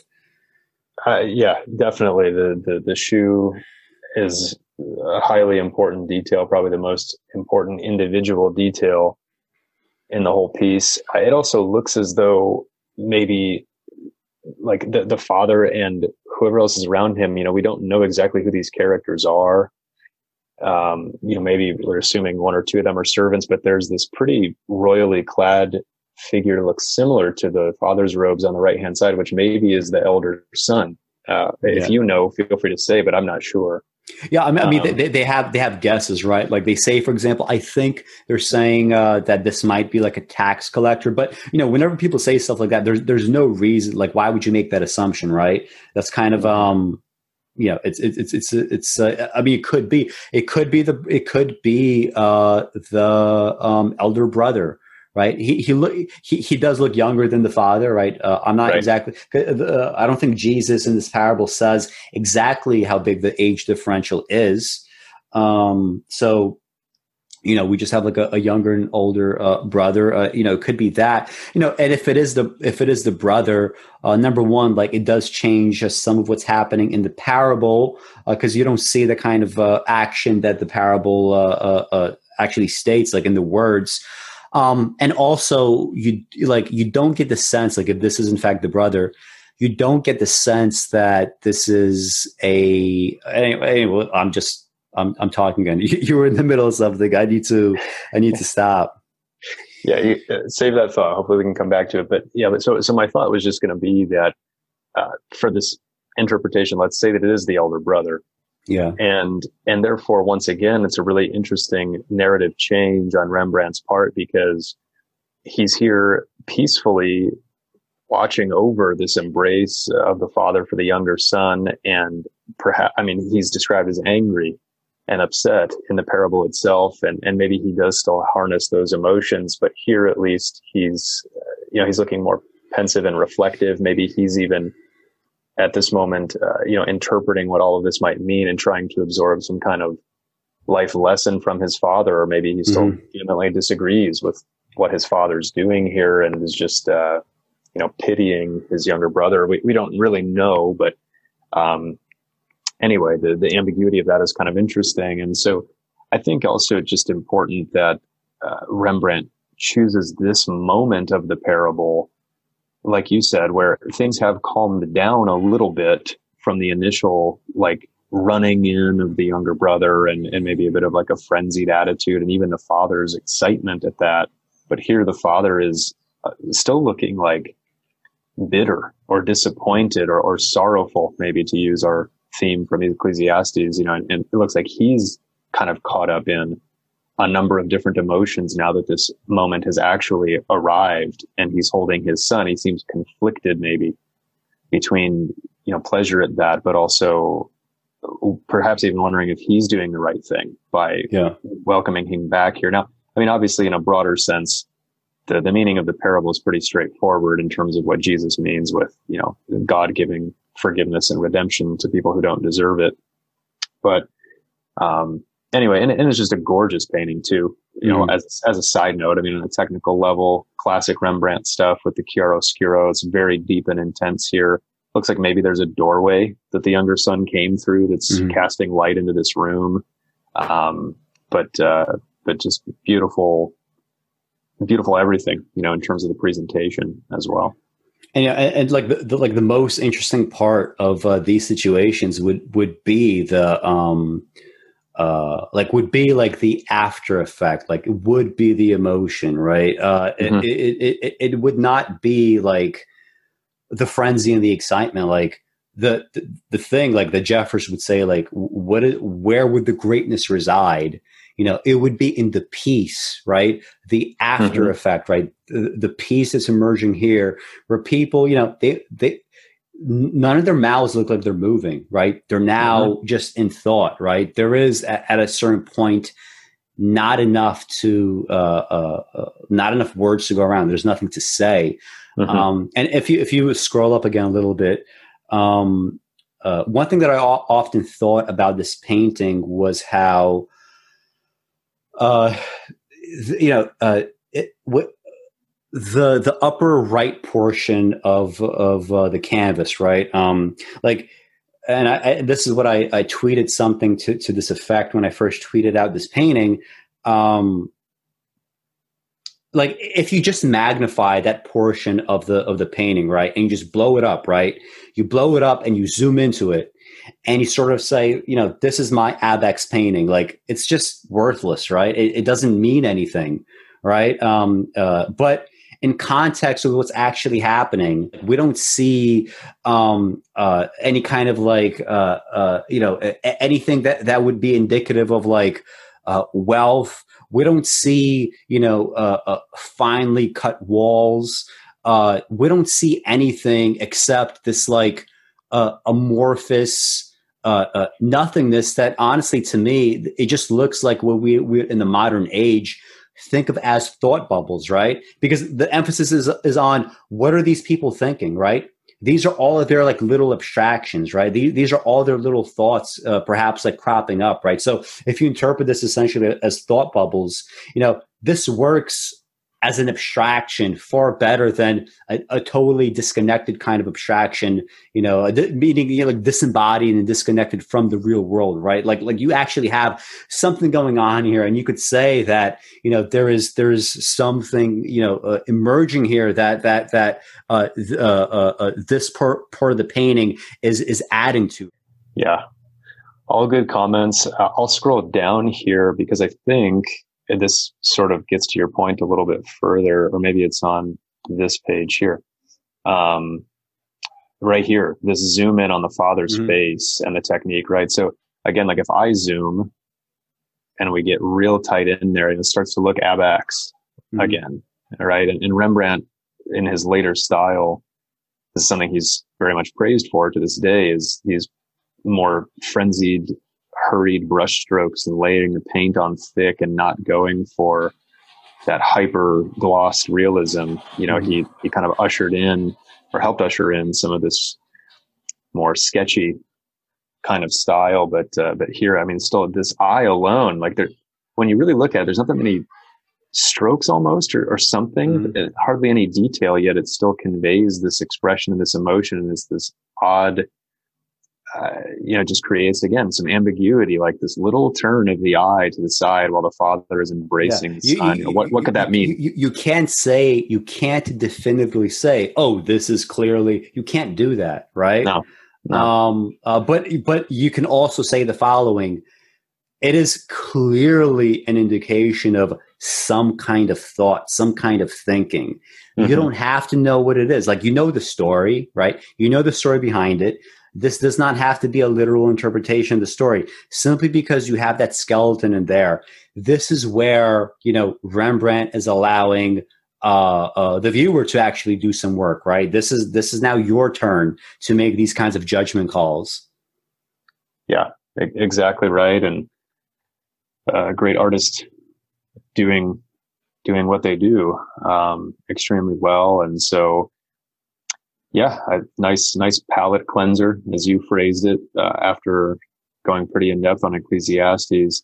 I have a couple little uh, like surprise ending pieces here to wrap this up. Okay. Uh, with with some poems actually that I kind of thought of while mm-hmm. I was reading Ecclesiastes. Uh, I don't know if you had anything extra before we maybe wrap up this segment. No, because I actually have something extra for the after dark, which will be uh, explosive, explosive, and high, highly controversial and totally unexpected. Okay. Well, I, I don't have anything extra for that section, so perfect. Uh, you can take that. I'll take this. So um, let me just get back out of the screen share here and come back to our view. Okay. So just two two quick poems. So um, now it, it's interesting that you mentioned Countee Cullen unprompted by me. I'm not surprised that you did, but uh, you know there are a number of Cullen poems that I think maybe we could have picked from. He was a religious person, uh, you know, mm-hmm. throughout his whole life, but similar to Ecclesiastes, never uh, never was like totally sure of himself and of mm-hmm. his faith, and, and kind of cast interesting doubts sometimes at God and at himself and his relation to God. And, and there's a lot of wonderful poems of his that do that. Uh, you have a great analysis of his poem Heritage from your Ideas on Ideas site, but uh, this is just a quick one that I thought I would read. Uh, this is from Countee Cullen's collected poems. So this one's called Gods. I fast and pray and go to church and put my penny in but God's not fooled by such slight tricks, and I'm not saved from sin.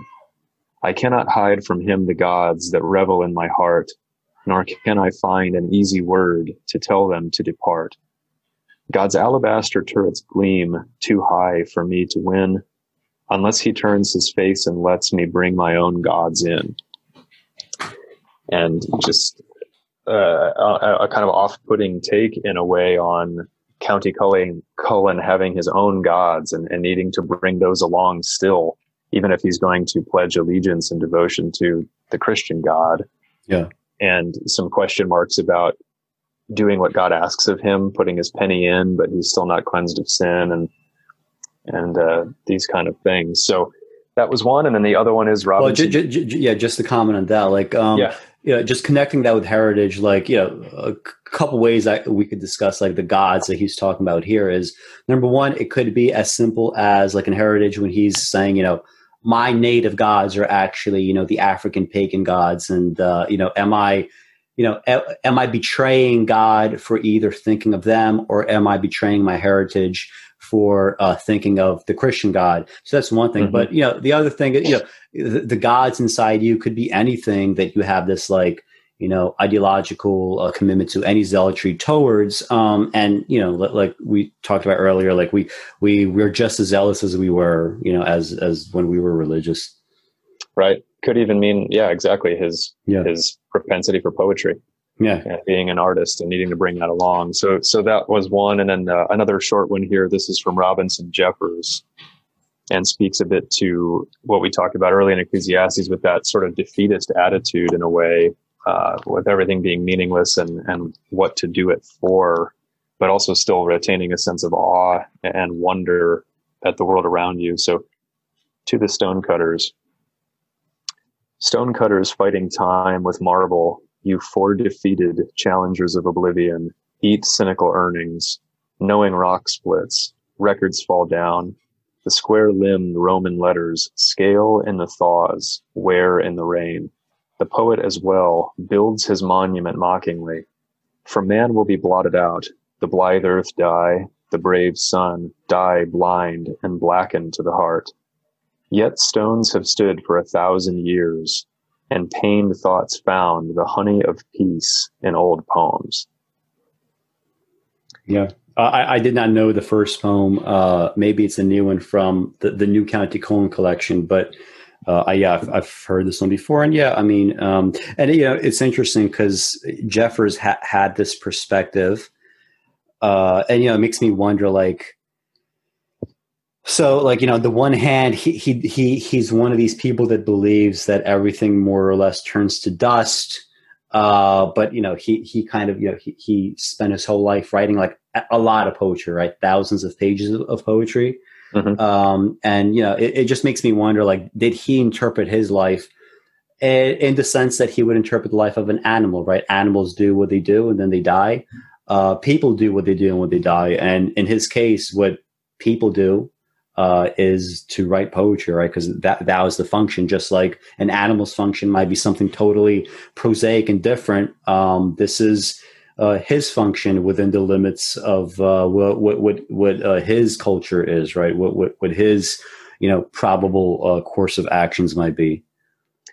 Right, and and a little bit of a, a sly dig there, and similar to the themes in Ecclesiastes we talked about, where he writes this poem to the stonecutters, but essentially says that what they've built won't last. But in that final line, that people still find the honey of peace in old poems. So it's it's writing, it's poetry, it's art that has this ability to endure. And um, so, yeah, I thought those. Uh, there's plenty of others we you know could have looked at and picked, but those both seemed applicable, and I, I read yeah. them both fairly recently. Yeah, so. honestly, um, the best argument against uh, all the uh, naysaying and all the uh, defeatist attitudes uh, and all the melancholy in Ecclesiastes is Ecclesiastes, right? Like it, it, it's it's kind of like its own proof against itself. Subverts you know? itself, yeah that that that that and you know uh, th- that's just uh, the interesting uh, part of all of it um, you know in the same way that that people that that make all their uh, uh, clever arguments about uh, the subjectivity in the arts you know the, the the biggest and best argument against all that is just observe their actual behavior after they're done with their abstract discussions and after they're done with their words right um, you know, a, a, a, fool is known by a multitude of words. Um, mm-hmm. So, yeah, so wrap it up here, and uh, we will see everybody.